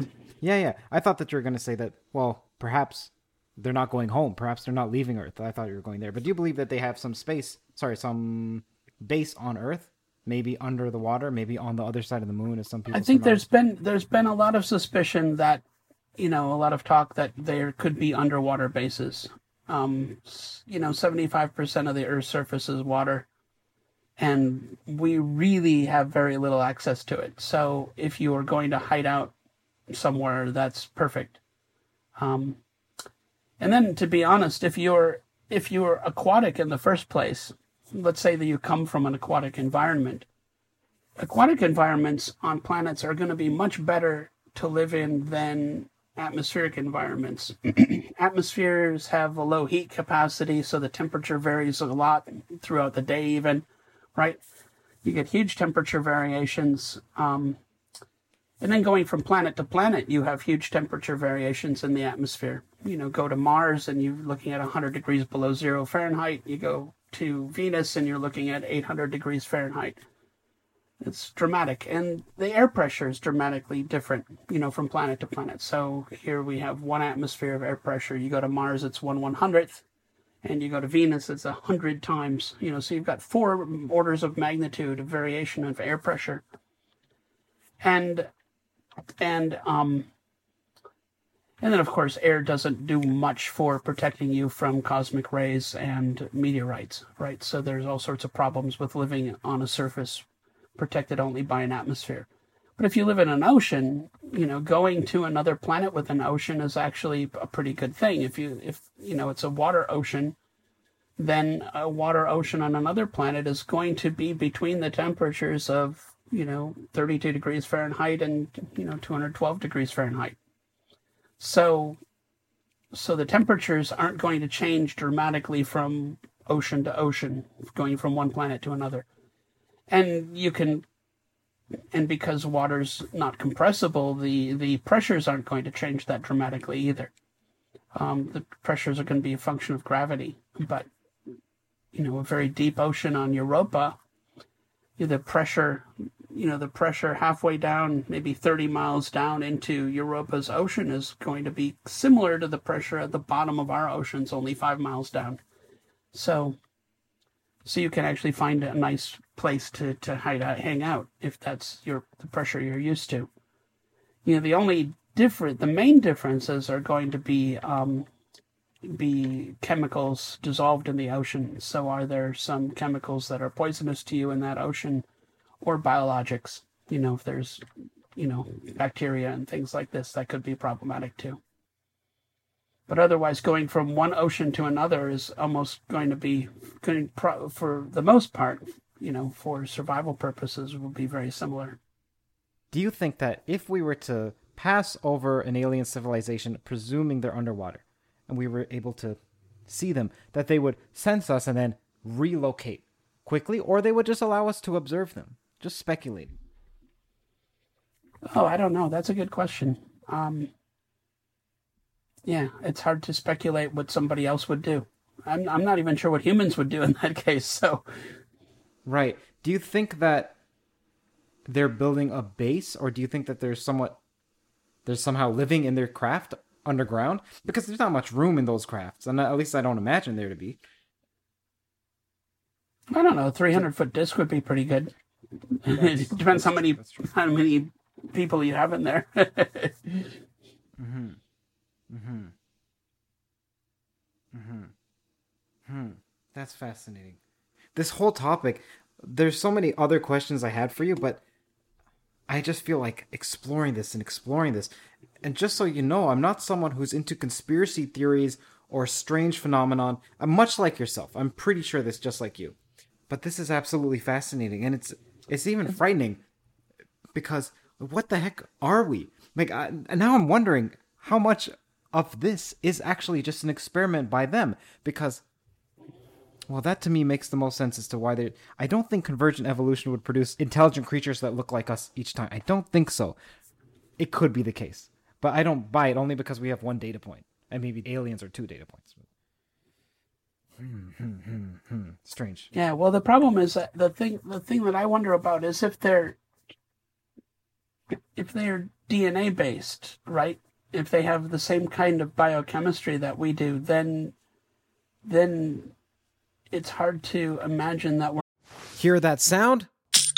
That's the sweet sound of success with Shopify. Shopify is the all encompassing commerce platform that's with you from the first flicker of an idea to the moment you realize you're running a global enterprise. Whether it's handcrafted jewelry or high tech gadgets, Shopify supports you at every point of sale, both online and in person. They streamline the process with the internet's best converting checkout, making it 36% more effective than other leading platforms. There's also something called Shopify Magic, your AI powered assistant that's like an all star team member working tirelessly behind the scenes. What I find fascinating about Shopify is how it scales with your ambition. No matter how big you want to grow, Shopify gives you everything you need to take control and take your business to the next level. Join the ranks of businesses in 175 countries that have made Shopify the backbone of their commerce. Shopify, by the way, powers 10% of all e commerce in the United States, including huge names like Allbirds, Rothy's, and Brooklinen. If you ever need help, their award winning support is like having a mentor that's just a click away.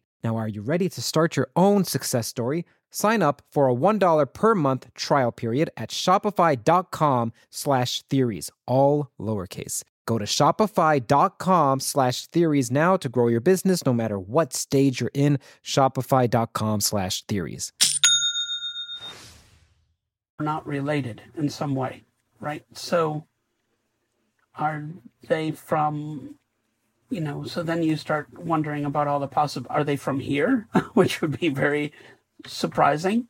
Um, are they from here? Did we really miss something big? Um, did they come from here originally and go somewhere else and are coming back? Did they are they from another another system where there was some kind of panspermia between you know that led to you know biology spreading from one system to another so that we're of the same you know so that we're somehow biologically related to one another. Otherwise i'd imagine it would be very much you know the situation you would expect would be very much more like what um, Stuart Kauffman from the Santa Fe Institute would have described, where you have the biology is probably very different, and you run the risk of, you know, you don't want to touch them because you're going to, you know, your biology isn't compatible, so there's going to be all sorts of horrible chemical reactions. Um, so You wouldn't want to touch them? yeah, well, you don't want to come in contact with their organic molecules because you don't know what kind of reactions you'd have. Um, so you because well, so so in Stuart Kauffman's talked about autocatalytic sets where you get sets of organic molecules that autocatalyze, right? And so our biology is basically one whole system of of these types of chemicals. So we're all compatible with each other, but if you get another organic molecule in that's foreign, you know, that's going to interact with different ways and create all sorts of new types of molecules. So, I haven't heard of that before. yeah, So that is Stuart Kauffman. Stuart Kauffman, yeah. Autocatalytic sets or autocatalytic molecules or what? Autocatalytic sets, I think it was. And he, I think it was his book, At Home in the Universe, I believe it is. Hmm, hmm, hmm. But, you know, the implications from that is if there were aliens who were truly alien, the you, and they were, but they were, you know, made of, you know, they're carbon based, then the chance that the molecules are similar is, you know, are, is going to be, it's going to be problematic. Why do you think they mutilate cattle? That's a good question. I don't know. I I don't know. I don't know if they do. I mean, we the real. I mean, the real answer to a lot of these is we don't know anything yet about these things. So, and we don't know if these things are all related. Okay, sorry. What could be a reason they mutilate cattle? Let's say it like that. Yeah, are, are they doing experiments? Are they, you know, are they collecting data? I don't. That's a good question. Why cattle? I don't know. Well, cattle are the most plentiful of all the animals, actually, by weight at least. Hmm. Yeah, I had a I had a thought I had a an idea and I'll share the idea with you. So this is, you know, not even at the level of a hypothesis, right? This is just a thought. So Ray Stanford, who has studied UFOs in the 70s, refers to a sense of he calls it euphoria, spelled U F O R I A, euphoria. Okay. And he says that when you are near one of these craft, you have a feeling of euphoria.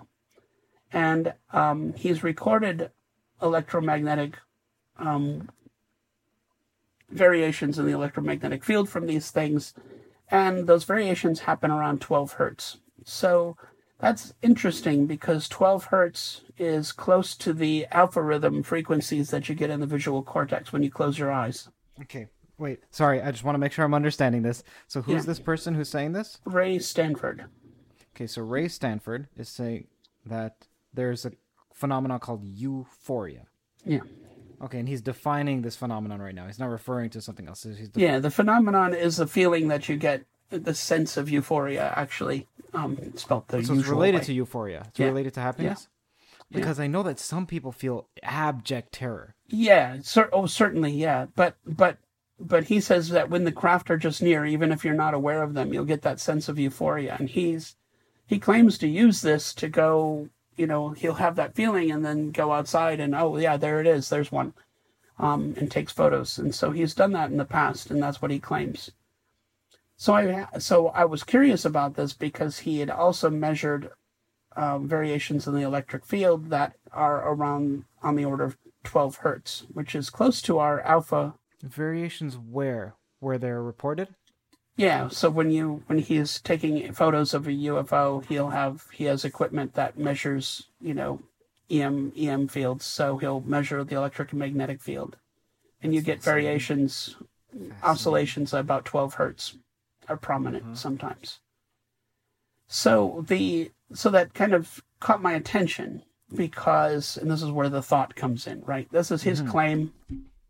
You know, I have not seen this myself, I've not measured it, and so I I can't you know testify to the to how true it is. But my thought what struck me was that 12 hertz is close to your alpha rhythm.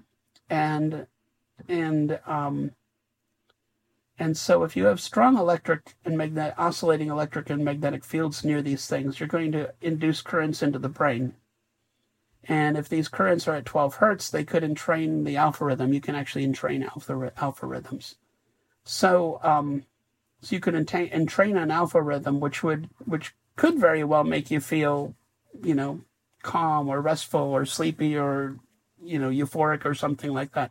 Now of course this could be overridden by the terror of seeing you know a you know this craft and you know aliens coming out of it or whatever might happen.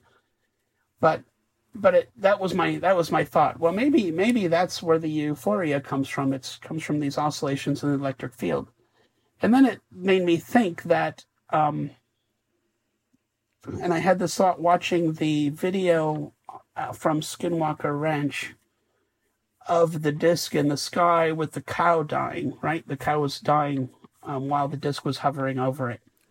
Um, Where was this from? This was uh, taken at Skinwalker Ranch, and it was in their their their TV series, their documentary series. Right. What's the host name? Dear Travis. Travis Taylor? Travis Taylor, yep, Is that the series you're referring to? that's the one. Yeah, I would like to talk to Travis. Have you ever spoken to him? Yeah, I have. I've met him. He's an interesting guy. Yeah. Yeah. So so in that in that case, you had you had the you had the the disc is hovering uh, some distance above the cow. The cow actually died there, and and it was acting funny beforehand, and it made me think. Well, the cow's brains are different sizes, and I don't know what frequency their alpha rhythm is at. So I thought, what if what if these craft are inducing currents into the cow's brain, and then it makes them panic or something instead of giving them the sense of euphoria? Ah, ah, ah, ah. That's fascinating. And so maybe these maybe I like they're so what if what if they're killing the cows by accident? So here's just a thought: they're killing the cows by accident, right? And then they're trying to figure out why the cows are dying whenever they fly near them, right? So then they go down and they did take some samples and collect some data to figure out why the cows are dying. Um, maybe that it's it's a thought. That's all. Yeah. It's a fun thought. It's fun to think of things. and so Yeah. yes, yes. There does seem to be an association with radiation, especially magnetic, sorry, electromagnetic radiation and these craft. From that TV series, I recall them saying that all of the cow, that's Kyles at Skinwalker were placed into one room the size of this condo, and it was magnetized. Do you remember that? That all the Oh, cows yeah, were placed in there, and I've it heard was that, yeah. locked. Yeah, there was something bizarre. Yeah, there was. Well, there's several bizarre stories having to do with the cattle. Now, what the heck can explain that? I don't. I don't know what can explain half of what I've heard happens at Skinwalker Ranch. So that's how. That is a. Okay, let's talk about Skinwalker for a That's a whole other kettle of fish. let's open this kettle of fish. With Skinwalker, there seems to be reports of ghosts, Bigfoot, and so like every phenomenon. That's Pretty much everything you've ever heard of, it happens there. It was just very, very bizarre. What's the relationship? What could be? How about that? What could be the relationship between UFOs and the rest of other paranormal activity? Like, wh- wh- why? So here's one. Here's one simple answer: that when the aliens are nearby, in the same way that they induce a a different conscious state, then in the same way that low frequency sounds, I'm sure you've heard heard of this. Low frequency sounds can produce reports of ghost sightings. Maybe there's something similar happening, but then that wouldn't explain any actual footage, like or intersubjective agreement as to oh I saw an animal that looked like this over there. I would Right. imagine that it would just produce strange phenomena, and each person would have a different. Yeah, inter phenomenon. intersubjective agreement is a good term. I've often heard. Yeah, it wouldn't explain that. You know, I've heard professionals claim, "Oh, it's a mass hallucination," and then I have to remind them, "You know, that's not a thing either, right? that's not a real phenomenon either." So, yeah, yeah, I don't, I, I don't know what could explain this. let's get to some physics. Man, I want to stay on this topic so bad, but let's get to some physics. Sure. We'll transition by talking about consciousness. Usually I say that for the end. But do you have any ideas as to how consciousness arises? Is it emergent? And is there a connection between aliens and consciousness? I would have no idea what that connection is. Some people seem to make a connection, but I don't have an idea. I don't have any ideas of where that connection is. I, I have very boring thoughts about consciousness compared to other people. I think I don't. I don't think of it as being as dramatic as many seem to think. The I mean, what it, what it, and maybe we're thinking about different things. So when I think of being conscious, you know, I'm conscious of my surroundings, I'm conscious of my state, um, and that that to me doesn't seem to be much of a miracle. I'm not sure what what's so difficult about that. Um, and so it very possible that other people, when they talk about consciousness and are interested in it, I think they're interested in some other aspect that I'm not thinking about. Okay, I like this. This was from this is a quote from one of your papers. My belief is that the most foundational research either assumes too much or is too focused on specific subfields of physics. For example, I do not believe that one can effectively study the foundations of quantum mechanics and ignore probability theory, gravity, electromagnetism, and other related phenomenon. The universe is a package, a package deal, and to understand it requires an understanding of that package as a whole. Certainly, progress is made in relatively small steps, but if one is to seriously think about solving this puzzle, one has to keep in mind the whole picture while one is trying to place a particular piece. hmm Now, I had a sub question to that. Prior to that, you talked about machine learning. So, first of all, I share that view. I, that's how I like that. That's one of the reasons I took that quote out. I believe you just mentioned machine learning, and what I'm wondering is like, what the heck does machine learning have to do with fundamental physics? Unless you're Stephen Wolfram and you think computation is at the core of it all, what the heck does machine learning have to do at all, except with some problem-solving techniques? But I know, well, so what does machine learning have to do with fundamental physics? So what did I? Well, I'm not sure what I said about machine learning before that. Um, I think you talked about maybe it was on your website, and I'm just conflating quite a bit of information. you talked about that one of your advantages is that you came from machine learning and you can apply that to physics. Now, I imagine what you were referring to was fundamental physics, at least in these papers. I'm not sure if you were. Now, were you? Is there an application of machine no, learning? To no, I don't think I was. When I said that, I don't think I was referring to the foundational physics. I think I was referring to some of the other work I do with exoplanet characterization and some of the astrophysics work I've done.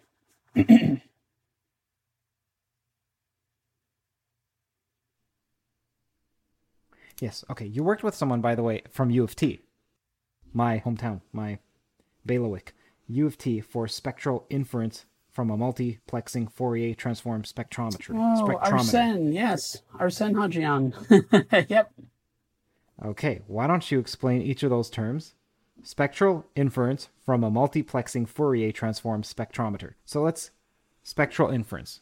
What is that referring to? What right. does that mean? So the idea is that we are inferring the spectrum from data recorded from the interferometer. Basically, the, the device works by taking in. We were looking at stars, and so we were taking taking light in, um, beam splitter, split it up, and then you have a delay line that you can vary the length, and then you recombine them, and you get an interference pattern. And so, so you either have constructive interference or deconstructive interference, and depending on the, and it depends on how much you have. It depends on how much of each frequency or wavelength you have in the original light beam. So as you vary this delay length, um, the side length of this interferometer, you'll you'll get interference fringes. So these um, so by doing that, you can then look at that interference pattern and then infer what um, spectrum had to be present that, to give you that interference pattern. I see. I see. Now, interferometers is that what LIGO uses to detect gravitational waves? Yeah, yeah. Okay. Okay. Now, multiplexing Fourier transform. So Fourier transform should be familiar, but what's a multiplexing Fourier transform? Uh, let me try to remember what the what that referred to.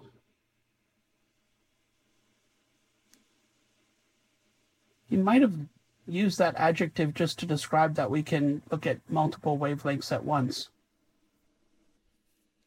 Can you not do that with a traditional? Usually, usually with an interferometer, you're using like with LIGO, you'll take a laser beam at a given wavelength, and then you are look waiting for an interference pattern. And as a gravitational wave comes by, that actually stretches your your delay lines, right. and that's right. what you detect.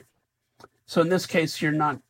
Yeah, you're just taking light in, so it's multiple frequencies. spectrometer. Now, what is that? So a spectrometer is used to measure the spectrum of the light. So you can determine what wavelengths are present in that beam of light. I'm mispronouncing these words, but hopefully you can understand what I'm trying to say. So, what is this? What's the relationship between the spectrometer and the interferometer? Ah, well, there usually is no relationship. In this device, we use the interferometer to figure out what the spectrum is. So the whole device is then called a spectrometer.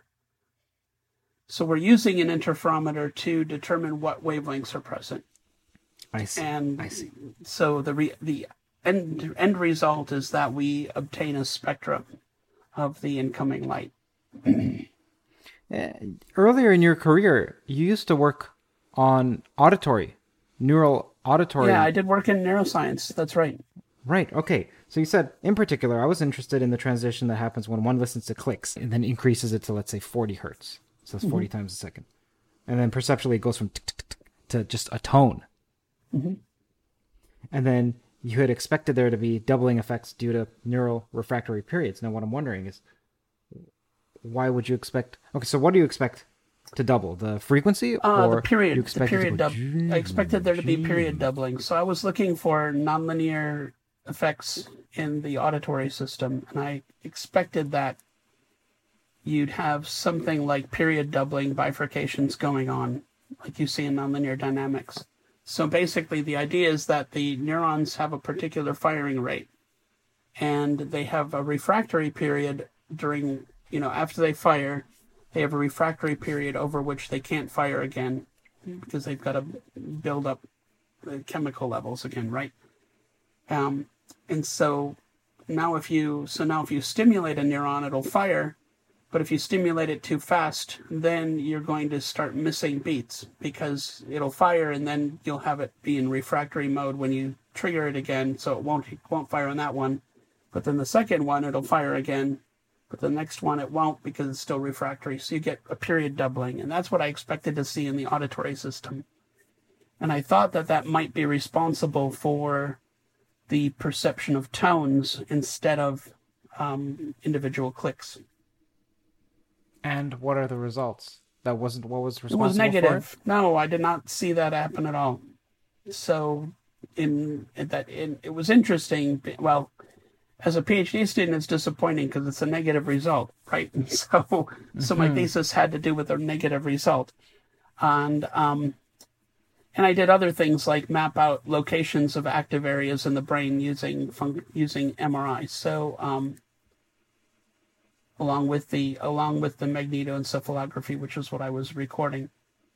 The um, now it was interesting because it was a few years later. I was reading a paper about schizophrenics, and it turned out the authors discovered that phenomena in schizophrenics. Now they didn't know about nonlinear dynamics, so they didn't call it the same thing. But from The period doubling? their- the period doubling. So looking at hmm. their data, it was clear that it was a period doubling effect. So they found it in schizophrenics, but I didn't find it in normal people. So that was kind of hmm. interesting. Can that be used to potentially diagnose schizophrenia or Oh, I don't know. That's an Preconditions of interesting schizophrenia? question. Yeah, that's an interesting question. I didn't really pursue it, so I didn't. I didn't. I don't know. Orch OR? I'm sure you heard about orchestrated objective reduction from Penrose with regard to Um, consciousness, no, quantum gravity. Oh, okay, okay. Well, anyway, he has an interesting theory as to why the wave function collapses, and it's because right when it reaches a super, like the question is, how does gravity come in? Because are you in both the, is space time in a superposition? He would say yes, space time is until it reaches a critical time interval or critical separation, at which point it then chooses when it collapses, and that's a moment of proto consciousness. It's actually a fascinatingly creative theory. I'm so surprised that someone, Penrose, a mainstream, somewhat mainstream physicist, would come up with this because it's so bizarre. Anyway, when you were referring to the perception of tones, I was wondering, hmm, do you have a theory as to why we perceive it all of a sudden to be uniform and continuous? And I was wondering if that was related to orchestrated objective reduction. But anyway, did you manage to find out why the tone became a tone and not a series of clicks? No, not really. So I don't, and I and I haven't done that work since that time. So I don't know much about that now. If anything's been discovered since. Okay, all right, all right. Why don't you tell the audience a little bit about your position at NASA Ames Research Center? At NASA, yes. So I was a I was a research scientist at NASA Ames in the Intelligent Systems Division, and so there, what I did is I worked on mostly on astrophysics problems and designed machine learning algorithms to analyze data. So we worked on, for instance, one of the main projects I worked on was to work to create three dimensional models of planetary nebulae. So, planetary nebulae are clouds of gas that surround old stars. So, these are stars that have collapsed and become a white dwarf. So, they kind of puff off their outer atmospheres um, and form a nebula. And we had obtained, with, with Arsène Hajian, so the same person at um, U of T that you mentioned earlier with the Fourier transform spectrometer. So uh, this was Arsene's project originally, and he had um, he had collected data with the Hubble Space Telescope of of planetary nebula, and he had some imagery that were about five years apart, so you could actually see the change in size, uh, the change in angular size of the object. We also had um, Doppler shift information by looking at the the um, the the frequencies of light coming off the nebula. Part of the nebula is coming towards you, part's going away, so you get a splitting in the Doppler lines. So we knew what the radial velocity was, and we knew the tangential um, angular size change. And so we wanted to create a 3D model so that we could relate the two and figure out what the velocity is in the tangential direction. Uh, because once you know the angular size change and the velocity in that direction, then you can get the distance to the nebula. And there aren't very many good distance markers in the within you know the galactic range. So, so you know if things are within you know a thousand parsecs or so, you can get some idea of how far away it is. And of course, if you look at other galaxies and you see the redshift from Hubble expansion, that you can get distances there, but distances within the galaxy are very poorly constrained. So we were trying to um, obtain 3D models of planetary nebulae for distance markers. Why why is it that the distances within the galaxies are troublesome? You can't figure them out, or not you, but one cannot. Yeah, well, distances? it's difficult. They're too. You're too. We're talking about distances where you're too far away to use parallax so you can't use parallax anymore from the Earth's. You know, the Earth is orbiting the sun, so you're you get a parallax shift. Uh, you're too far away for that, and um, you don't accurately know. You know, to get this, there's a few ways to get distances right. So Cepheid variables are one. You have variable stars, and you know how they're varying in intensity. And so because you know the varying intensity, you can then figure out how far away they are by looking at how much light you receive. Um, ah, so that uh-huh. so that's one way to get distances. But other stars, you can't exactly know what their luminosity is. So you know have, you have some idea, but you have a lot of uncertainty there, and so you can't get a good you know uh, a reliable distance for for most objects. I see, I see, I see. You know, a question that I asked Avi Loeb that I don't think you gave me a, a, a sufficient answer, and you could help me out. It's that when I'm when studying general relativity, just speaking about manifolds in general, and then the velocity at two different points on a manifold, you can't actually compare velocity at two different points. You can compare them when they're together. It's ill-defined right. to compare two different points on a manifold. Yeah, you have and to then, you have to parallel transport one vector right. to another and then compare. Right. Right. right. Okay, so which implies a connection. Now that's given by Einstein's equations, but but what I'm wondering is, when we're saying that a galaxy is moving at a certain distance away from us, so we're utilizing that connection to parallel transport it to be able to say that it's moving at a certain speed? Because otherwise the notion of velocity i don't see how it's well defined if they're if they're sufficiently far away. Right. Well, do you understand a, what i'm saying that's or am a good question. explaining yeah. it properly? No that's fine. Um the Oh, well, that's interesting. That's something I hadn't quite conceived of and thought really thought about. So, I mean, we're talking. I think we're, in that sense, we're kind of ignoring the. Hmm. Well, the, what Avi Loeb said earlier in the conversation was that, as far as we can tell, the universe we live in is somewhat flat. So I thought, okay, maybe that's one way to get around that. But let's imagine that it's a sufficiently curvy, strange manifold that we don't actually have an idea as to what it is. How can one compare speeds? So is it just because it's flat? Or is it for some other reason? Like we're making assumptions about what exists, and so let's say you just assume that there's a uniform density of particles, almost like dust, and in some cosmological models, and then you can extrapolate and get the Big Bang, whatever. So you have some model of how the galaxy is distributed in mass, and then you use that. Then you're like, okay, I can get the connection from that, so that I can understand how these two points relate to one another. That's how it could make sense of it. But without that, calculate like what's going on in the calculation that you can compare two different velocities. As simple is it as simple as like a we're just looking at it like I would a baseball. And yeah, I, think, I guess I guess the I guess there's an implicit assumption that the space time is basically flat between the two of you. And that you then get a Doppler, you know, then, then the Doppler shift is solely due to the velocity of the object and not due to any space-time curvature.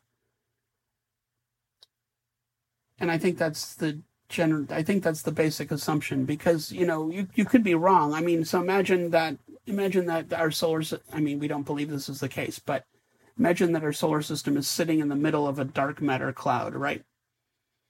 And then now now you have now you have a gravitational um, you have a gravitational redshift, you know, coming into play that you don't know about. So now you're, you know, you would get the wrong answers for the velocity because you don't have the space-time curvature down correctly.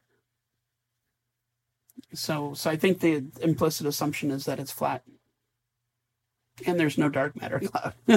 right, right.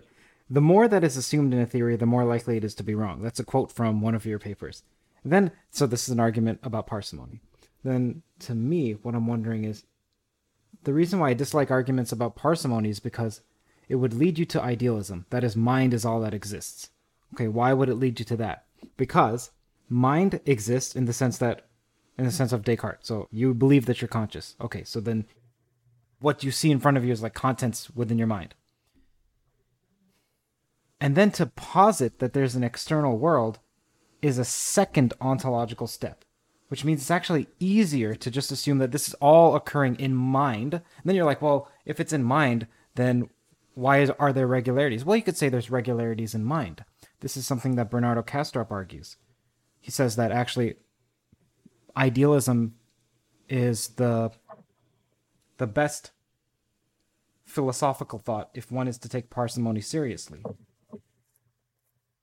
I'm curious, why don't you take the step of just saying idealism is correct? Unless you do, maybe you do. I don't know what your philosophical framework is. Why don't you take that step if you're making an argument about parsimony? That less assumptions are better. Right. So so maybe so maybe to answer that it better for me to talk about what we mean or why why one would invoke parsimony in that particular argument.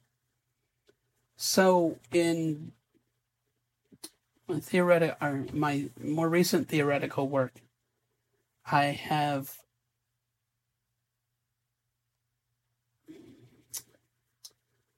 I've taken the a very a very different perspective. So you know, typically we have a um, you know, we have these ideas of physical law. There's a physical law, and um, and I think you were um, talking uh, to Eric Weinstein about this. You know, what makes the electron fall? What makes it obey the physical law, right? And um,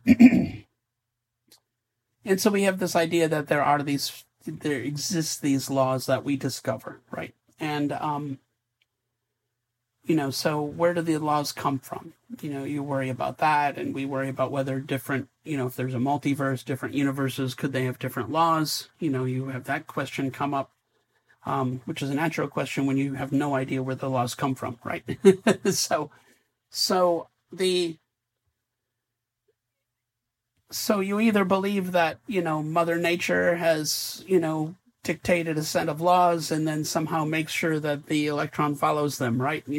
and so you have that going on, or um, or is it something else? And so the I guess I've I've come to think of it more in terms of you know the law when we talk about laws we're usually talking about our mathematical form formulation of physics, right? Because this is what we use to make quantitative predictions. And when I when we say quantitative, what do we mean? Well, we're assigning numbers to things, right? So so how does one assign numbers to things? And that's so that's a question and that one could ask.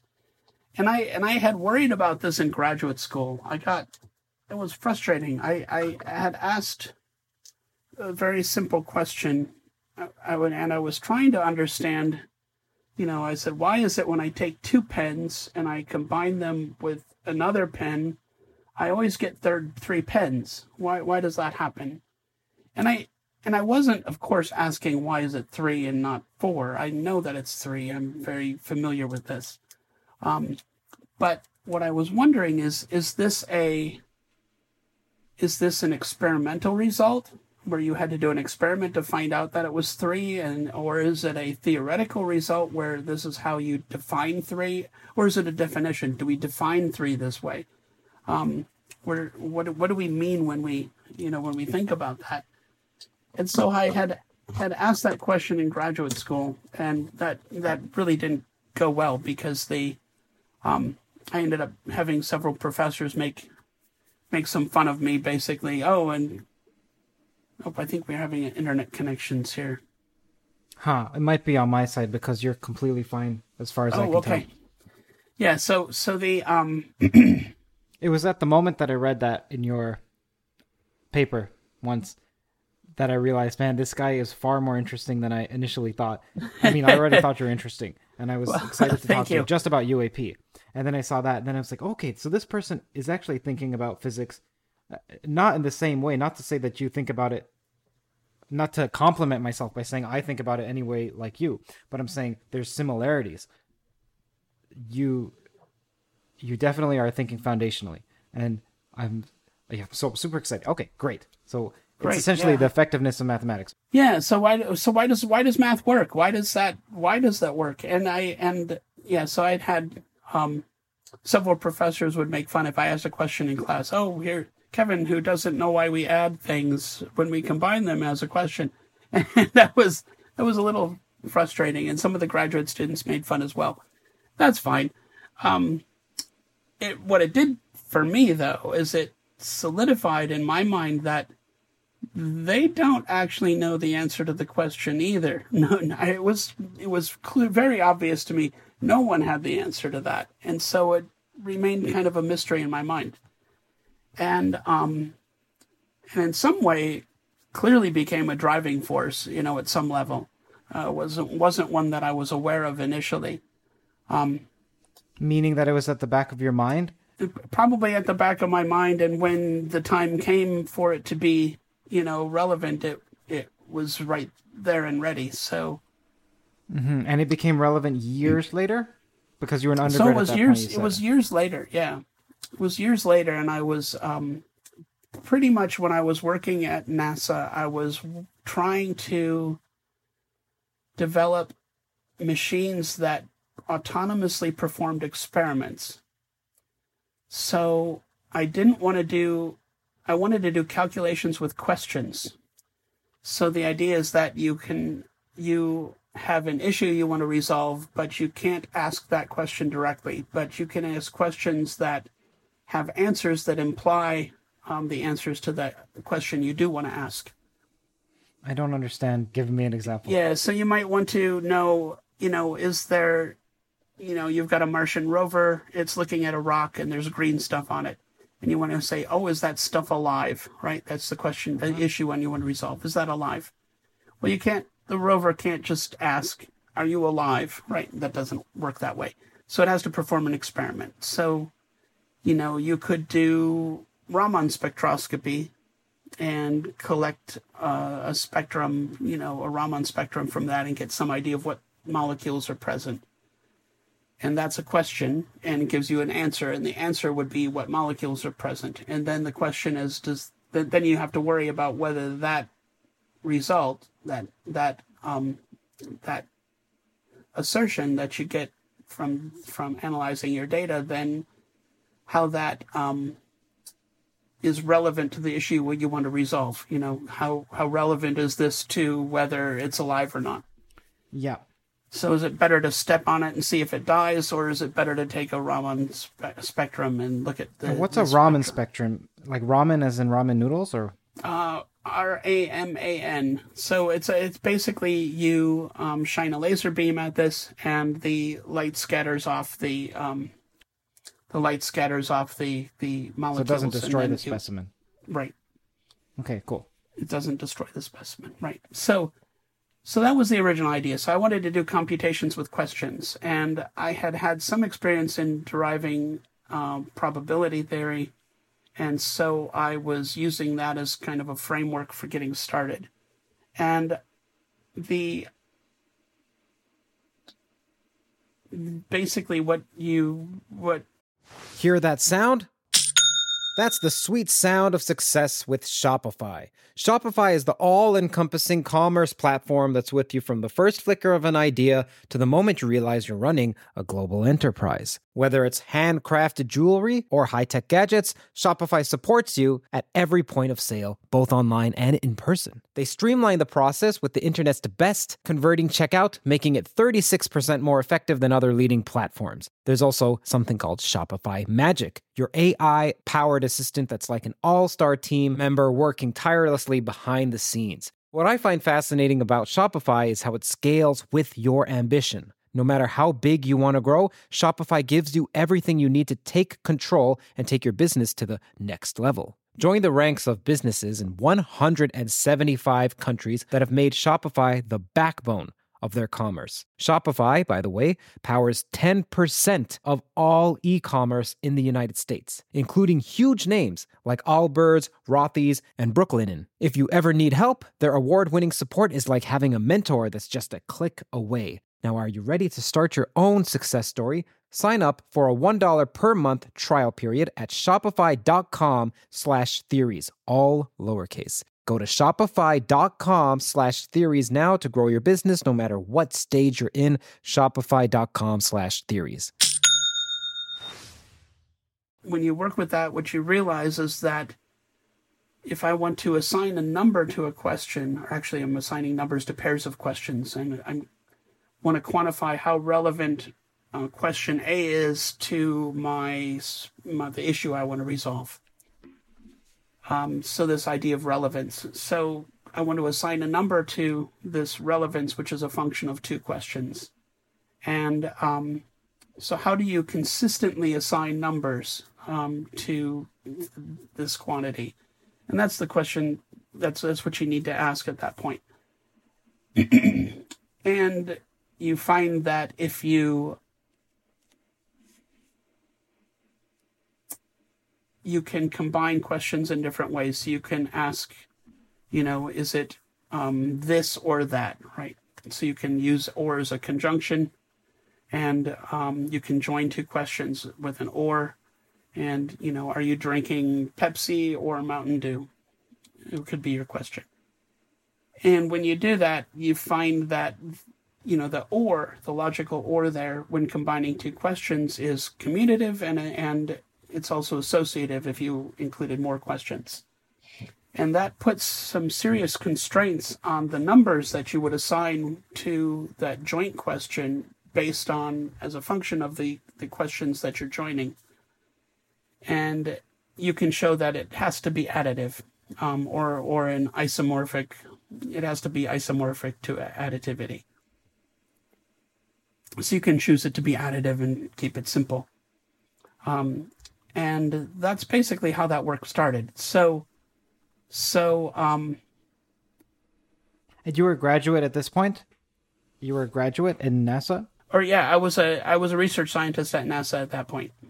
Hmm, hmm, hmm. Because the work that I see you doing with saying that so and so is commutative, so and so is associative, so and so is distributive, and therefore has this implication to physics that work, I see it as being recent. So you took that thinking from your research days and then applied it, or did you apply back then? No, I, I didn't. I didn't.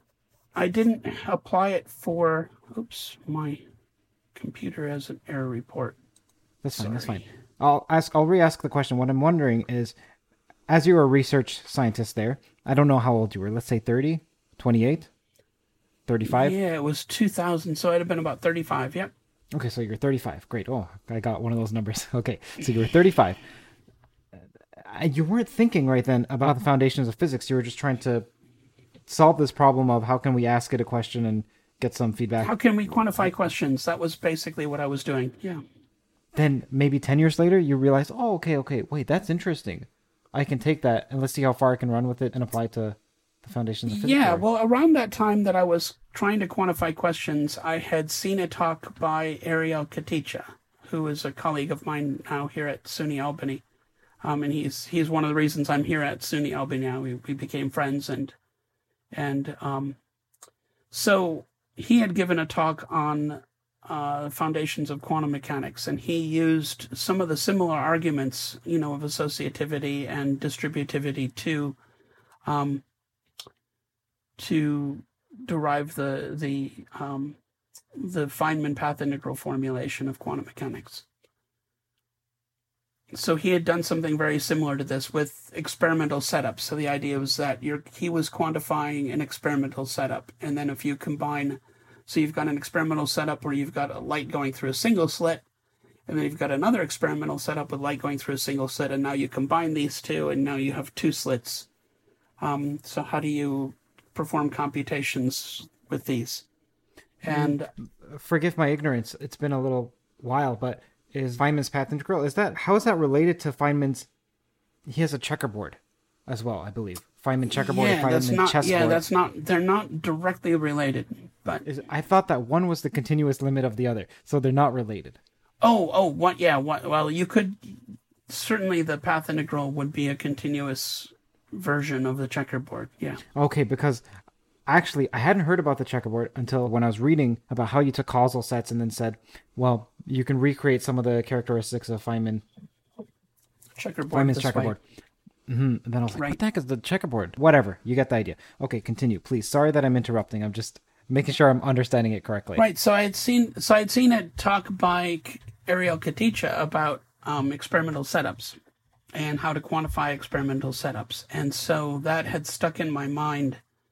And um, so it wasn't until years later that I was, you know, when um, I was working with uh, Philip Goyal, who was he was at uh, at the Perimeter Institute at the time, uh, near where you are, and um, we were talking about quantum mechanics and how similar um, the Feynman rules, uh, which are basically when you are, you know, combining two things in two um, experiments in parallel, you basically sum the complex numbers.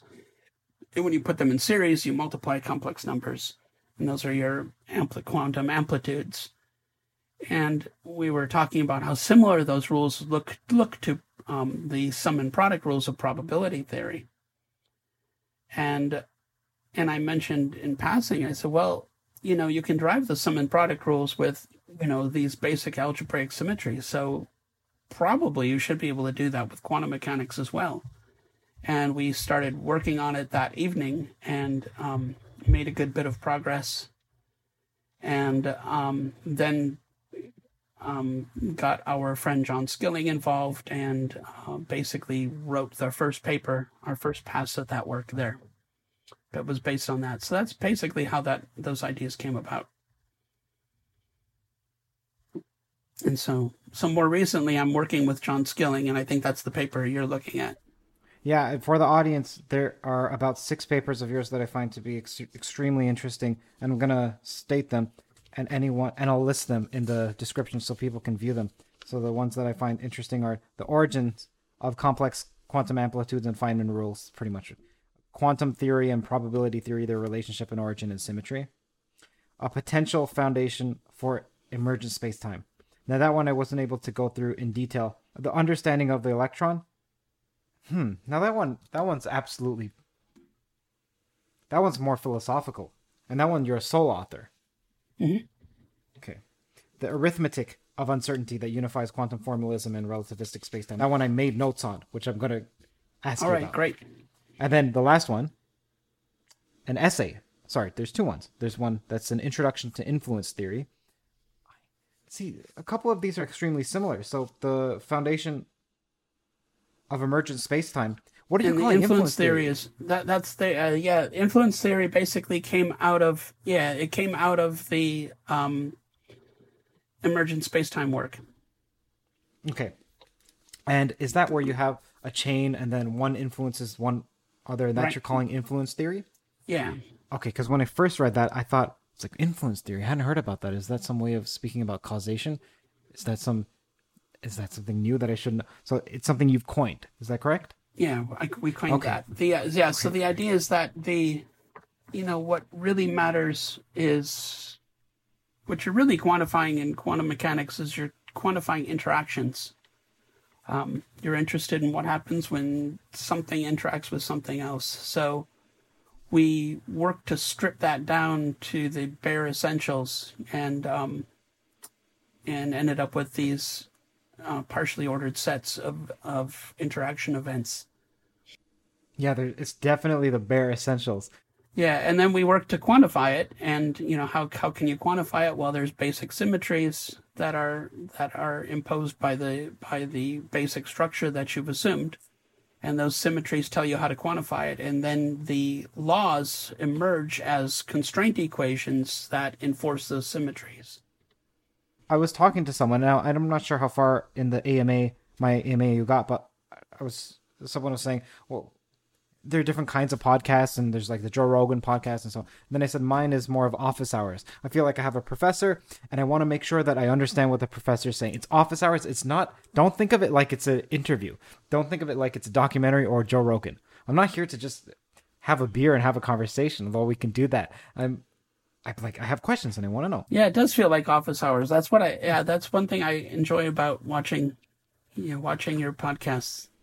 Great, great, great. Okay, it's great fun, and it's in, and it's informative for that reason. You go into some depth and makes it really interesting.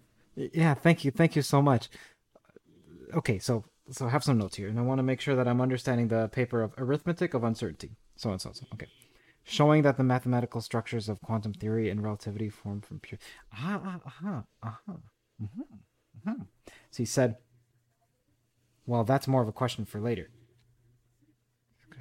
Start so this, this is what i understand what you've done and so please correct me. You start from assuming or suggesting that commutativity distribution associativity are so fundamental that they're taken as axioms.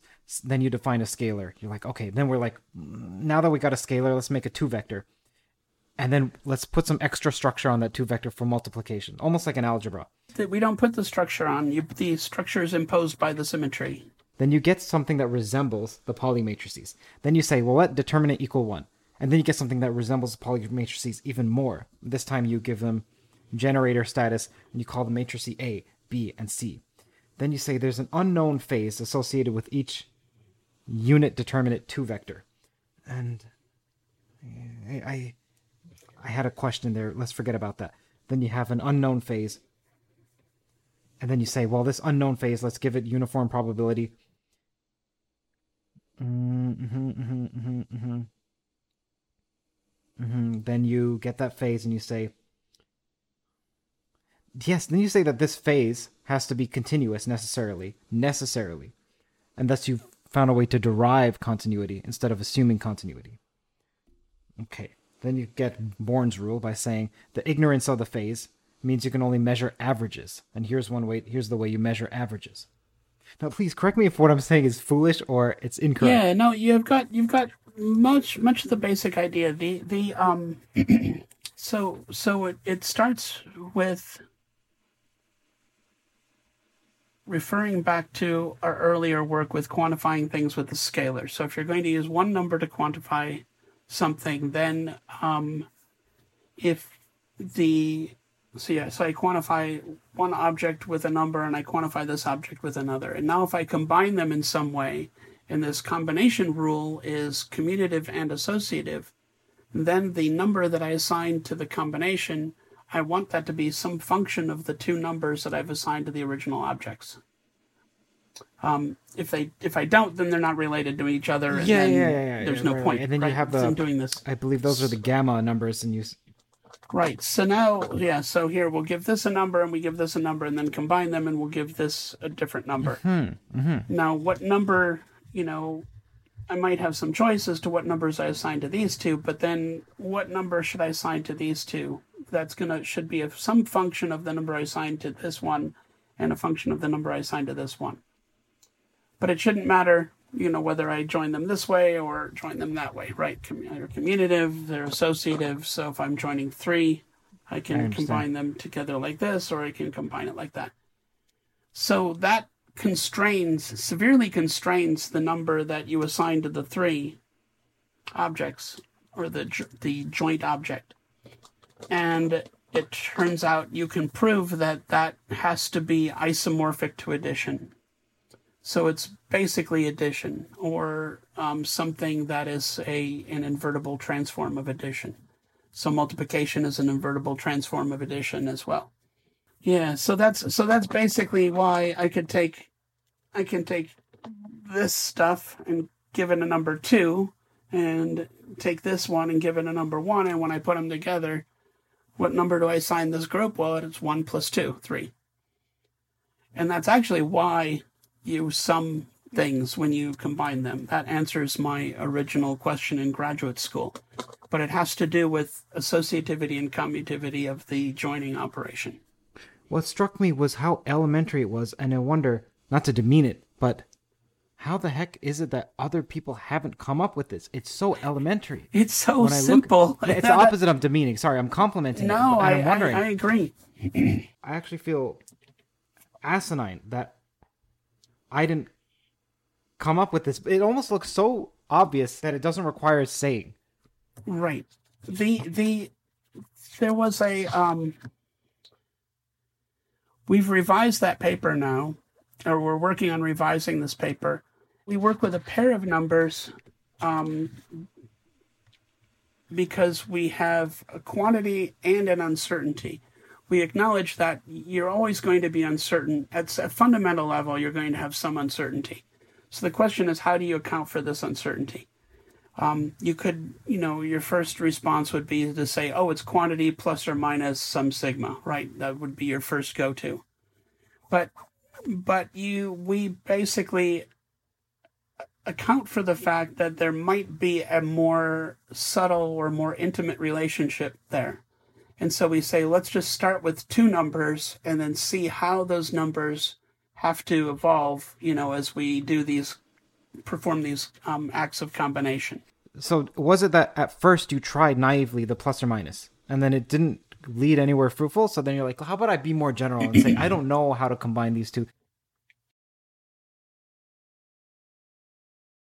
No, I guess I was talking about um, quantity plus uncertainty. Yes, yes, yeah. Oh, and then I was wondering why did you make that generalization? Like what spurred you to do so? Right. So the idea was to treat them as two two numbers and figure out how do the symmetries, the algebraic symmetries dictate we deal with these numbers. So with addition it's it's quite simple when you um or so when you have just combination with associativity and commutativity then it's just a transform, an invertible transform of component-wise addition. So, so you can just use addition for that. So, um, that's pretty straightforward. Multiplication's more interesting. So, so now if you um, combine objects in series, and now you have um, associativity, commutativity, associativity, and distributivity, and that imposes some extra constraints. So with a scalar, you then get also get addition, but it can't be addition because you've already used that for the for the um, parallel combination. So it has to be a transform of addition. You can prove that multiplication works, and that's what gives you the sum and product rules in probability theory. But when you have two numbers, you um, you don't have simple multiplication anymore you're basically dealing with two by two matrices. And it turns out that there are three different ways to do it. So, so we get, so we get matrix A, we get matrix B. Non-degenerate. Yeah, that's right. Three that are non-degenerate. So matrix A, B, and C. And so we then um, back up and say, look, we are originally we're dealing with, you know, the original motivation was to quantify um, objects um, while taking into account uncertainties. So, what happens if we now actually treat these as uncertainties using probability theory? And if you do that, you find that only matrix A works in that case. And it gives you complex addition and complex multiplication. So you then are you then learn that what you what you're constrained to do in that situation is to use complex numbers, and um, if you then want to assign a scalar um, to that same system, then you can derive the Born rule that way, and so that that gives you the complex formalism of quantum mechanics. One of my questions was basically what instigated this was why is it it's so fun it's so elementary but I'm wondering, how the heck did people not see this before? Um, that's a good question. I don't know. I think that part of it is perspective. I don't hear your name on a list of TOEs, theories of everything with string and loop and so on. I'm not saying that you claim to have a theory of everything, but you definitely derive or more fundamental, which to me is puts you in the class of a theory of everything. Why haven't I heard it? Yeah, well, I, I don't know. I don't know why either. That's a good question. It seems to take several years for some of this work to filter into the community. Um, there's a there's a delay. Uh, people are working on their own ideas, right? And it's hard to take the time to look at somebody else's ideas, and to do that well, you have to. It's a deep dive, right? So, so it takes time and effort. Um, why hasn't it been done before? I think it's a matter of perspective. Um, if you're thinking of the laws of physics as laws, you know, that are dictated by Mother Nature, um, then you go about handling them differently. So how should they be conceptualized that are not law? I mean, here in this case, we're thinking about it in terms of quantifying things. You know, if I want to assign numbers to things, how do I, how can I do it? And so, so it's a rather unique perspective that, and it, it bore fruit. It was, it, it was useful. Mm-hmm. There was one term in your paper that I kept getting confused by. It was quantification. It's, it's not a term that I've heard. Well, it suggests something, but I wasn't sure. Like, what's the definition of quantification and how are you using it? Well, I mean, I use that just to describe the act of quantifying something. So I assign numbers. How how do you go about assigning numbers to things? And um, and then you know, and and of course, then the real question is what happens to how do you assign a number to combinations of things, and that's what we're really after. Okay, well, let's just finish up. So, what's your opinion on? I'll just read through the questions so that you get an idea, and then you can answer them quickly. Sure. I'll okay. go back to the beginning. So, opinion on string theory, opinion on loop, opinion on geometric unity, opinion on Stephen Wolfram's. Mm, don't, Ah, don't answer. Don't answer any of these. Yeah, I'm gonna come Okay. back. I just want you to get the lay of the land. A picture. All right. Okay, wh- where do these law? Okay, why these laws and not another? So- And then two audience questions. One was from Stephen Paul King. He says, "Ask him about space, his space time ideas." You've already talked about that. And robot scientist concept. I have no clue what that is. Maybe you do. And then Steve Scully wants to know about nothingness and infinity being the same. Let's get to this. Opinion on string theory. We can go through this quick. What's your opinion on string theory? string theory it, it's tough it's it's i think it's too high level the um i'm i'm work i guess i'm working at a level where i'm deriving i mean I, we just talked about how i der- how we're deriving the fact that you need to use complex numbers in quantum mechanics right and the fact that you know how do you manipulate these complex numbers this the sum and product rules um, that's what i'm working to derive in string theory, there's a different approach. The idea is instead of point particles, we're going to have loops of string, and then we're going to just apply quantum mechanics to it. Um, so it's too high level. I mean, you're applying quantum mechanics. Well, but sh- where does quantum mechanics come from? Why do you use quantum mechanics and not something else, right? And that's that's a question I would ask. I have a question about that. Why is it that you derive quantum mechanics and not QFT? Well, we well we we haven't we haven't applied it to so we haven't applied it to space time yet. So it's you know we're just you're working at the basics. What happened? How do you quantify a quantum system? Well, you're going to need these complex numbers. That's what we we've derived that. How do you calculate probabilities from those complex numbers? Well, you derive the Born rule. Um, so it's it's building up from the bottom. So, what are your thoughts on loop, similar, and geometric unity? Um, I, I think it's a similar. You know, my my opinion similar. At the the levels, you know, you're you're constructing your fundamental theory too high up.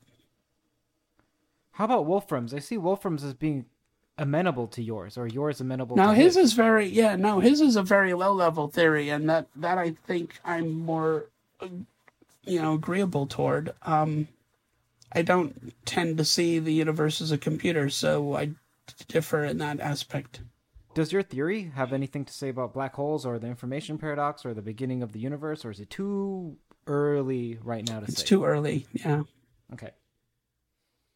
Now, just two audience questions, and that's it, man.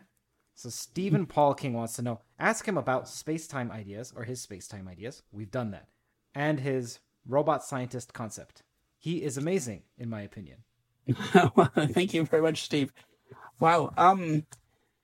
Oh, the space time business. First, um, I should I should be mm, a little clear about the work that we've done with influence theory. One of we've run into some difficulty in that we can describe one dimen- one plus one dimensional space time very nicely.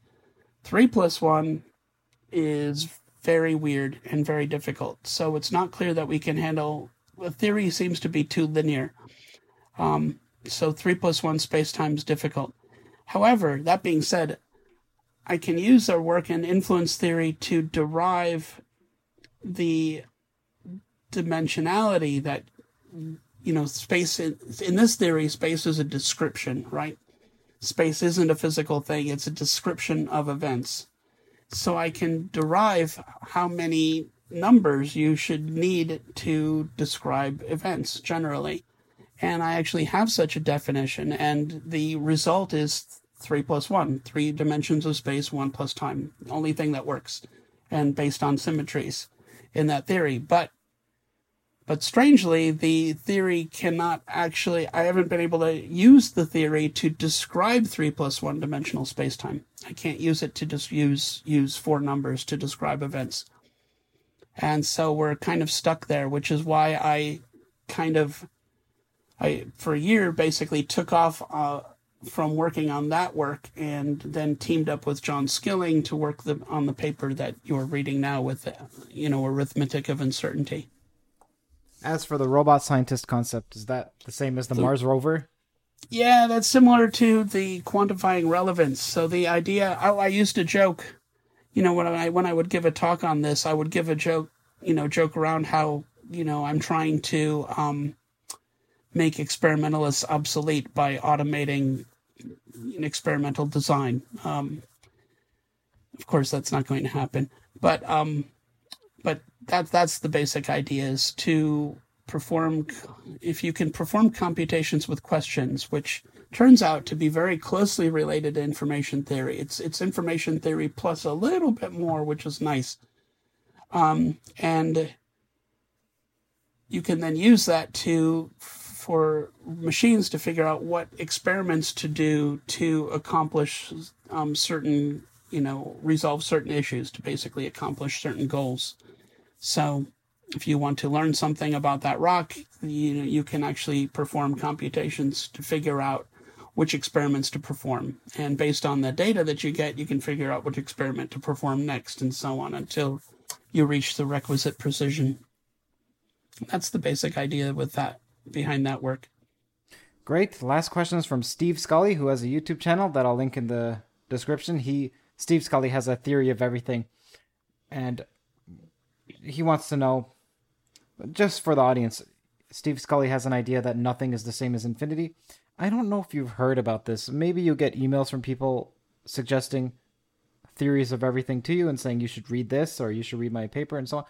Well, have you come across this idea that zero is the same as infinity or infinity is the same as zero? As to exactly how, I don't know because I don't understand Steve Scully's theory yet. I haven't gone through it. But hmm. what do you make of that? That's interesting. Uh, no, I don't. I don't get emails about that. I usually get emails with pictures of lights, and people are asking me what they are, and I usually respond by saying they're they appear to be lights. I what they're attached to, I can't possibly tell you because I, they're lights. Um, so that's what I usually get from in my emails. The let's see. I thought you were going somewhere else. Is like, zero is I'm like, oh, is, is zero equal to infinity? Well, that's difficult. Infinity isn't really a number, right? Infinity is a concept. So, so it's hard to imagine any kind of equivalence between a, a number and a concept. And now, now zero a number. Uh, that's a little messy too. Zero is also a concept, right? But they're different concepts. So I don't, I don't see how they're the same. But I'm not familiar with his work, so Okay, so his actual question, that was mine, is Is it possible that the universe is infinite? That is, that there's no end to how large or how small objects in the universe can be relative to one another, and that if the overall system is to be comprehensible, it is only by us recognizing how all these apparently separate and distinct systems actually share some underlying mechanism. Yeah, I'm not sure how to begin. Um,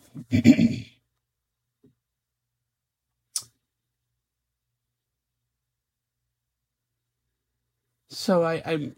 It, it sounds like his idea is that things can be arbitrarily small and arbitrarily large, and there's no limit to this.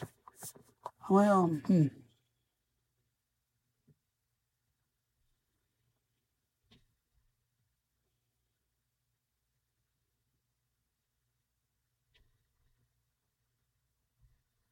Yeah, I don't know what to make of that. Um, it's hard because I'm not sure how you could tell. How would you ever know that they can be arbitrarily small? Um, so usually my thinking is that if if it if the arbitrarily if the arbitrary smallness of things isn't detectable then it doesn't matter and you would you don't know you won't you won't know about it and you don't need to know about it um so so I'm not sure that it, you know, I, I, I, if I'm not sure you would notice, and I'm not sure it would matter if that were the case. So that's difficult. Professor, it was great. Thank you so much for speaking with fun. me for Thank maybe three or four hours. I don't know how long. it was yeah about. I guess we're in three plus techs. Where can the audience find out more about you? And do you have anything to promote? Oh, I, I have um let's see, knuthlab.org is my is my um website, so you can check that out. Um anything I want to promote. Actually, I, I do have something I want to promote. I don't have a good I'll send you the link to it. Um I'm working on designing a card game. So this is totally out of left field. I basically came from the fact I read an article oh, about two and a half years ago now, where um, I don't know what the percentage was, but some tiny percent or something like 80% of Americans couldn't name a living scientist. And I was really struck by that. I thought that's crazy. Um, and and my son came home from school that day. He was in third grade at the time, and he had made some good trades with his Pokemon cards, and he was telling me all about this Pokemon card and this character, and he traded for this one, and this is better because he has this ability and this ability. And I thought, 80% of Americans can't name a living scientist, yet my third grade son knows all about these fictional Japanese characters and their superpowers. And I thought, what's, what's wrong with this picture? And so I've um, designed a card game with scientists and um, and I'm looking for scientists to actually sign up for the card game. So um, so I'm still trying to find scientists, and I especially want especially want women and minorities because I really want to have the game very well balanced, and so that everyone's well represented. And um, and that's the goal is to get that game going. So if um, any of you viewers are happen to be scientists or or basically um, STEM professionals. They they work too. Um, please consider. You know, you can email me or um, or you can go to the link and you can um, join by creating a card for yourself. Right. What about people who are illustrators if they want to volunteer their time to make the pictures for the cards? Oh, that's a nice idea. Yeah, if somebody is interested in, uh, I was, I had planned on using mostly stock images, but I, you know, if somebody is interested in illustrating and wants to volunteer for that, that might be nice too. Yeah, it would look more pleasant if there was a uniform graphic design. Uh, Yeah, As for yep, that's that's interesting. I know all the Pokemon as well, so I join your son that's on great. that. Charizard. I don't know if you've heard of Charizard. That's the most valuable Pokemon card to me. Charizard. wow. All right.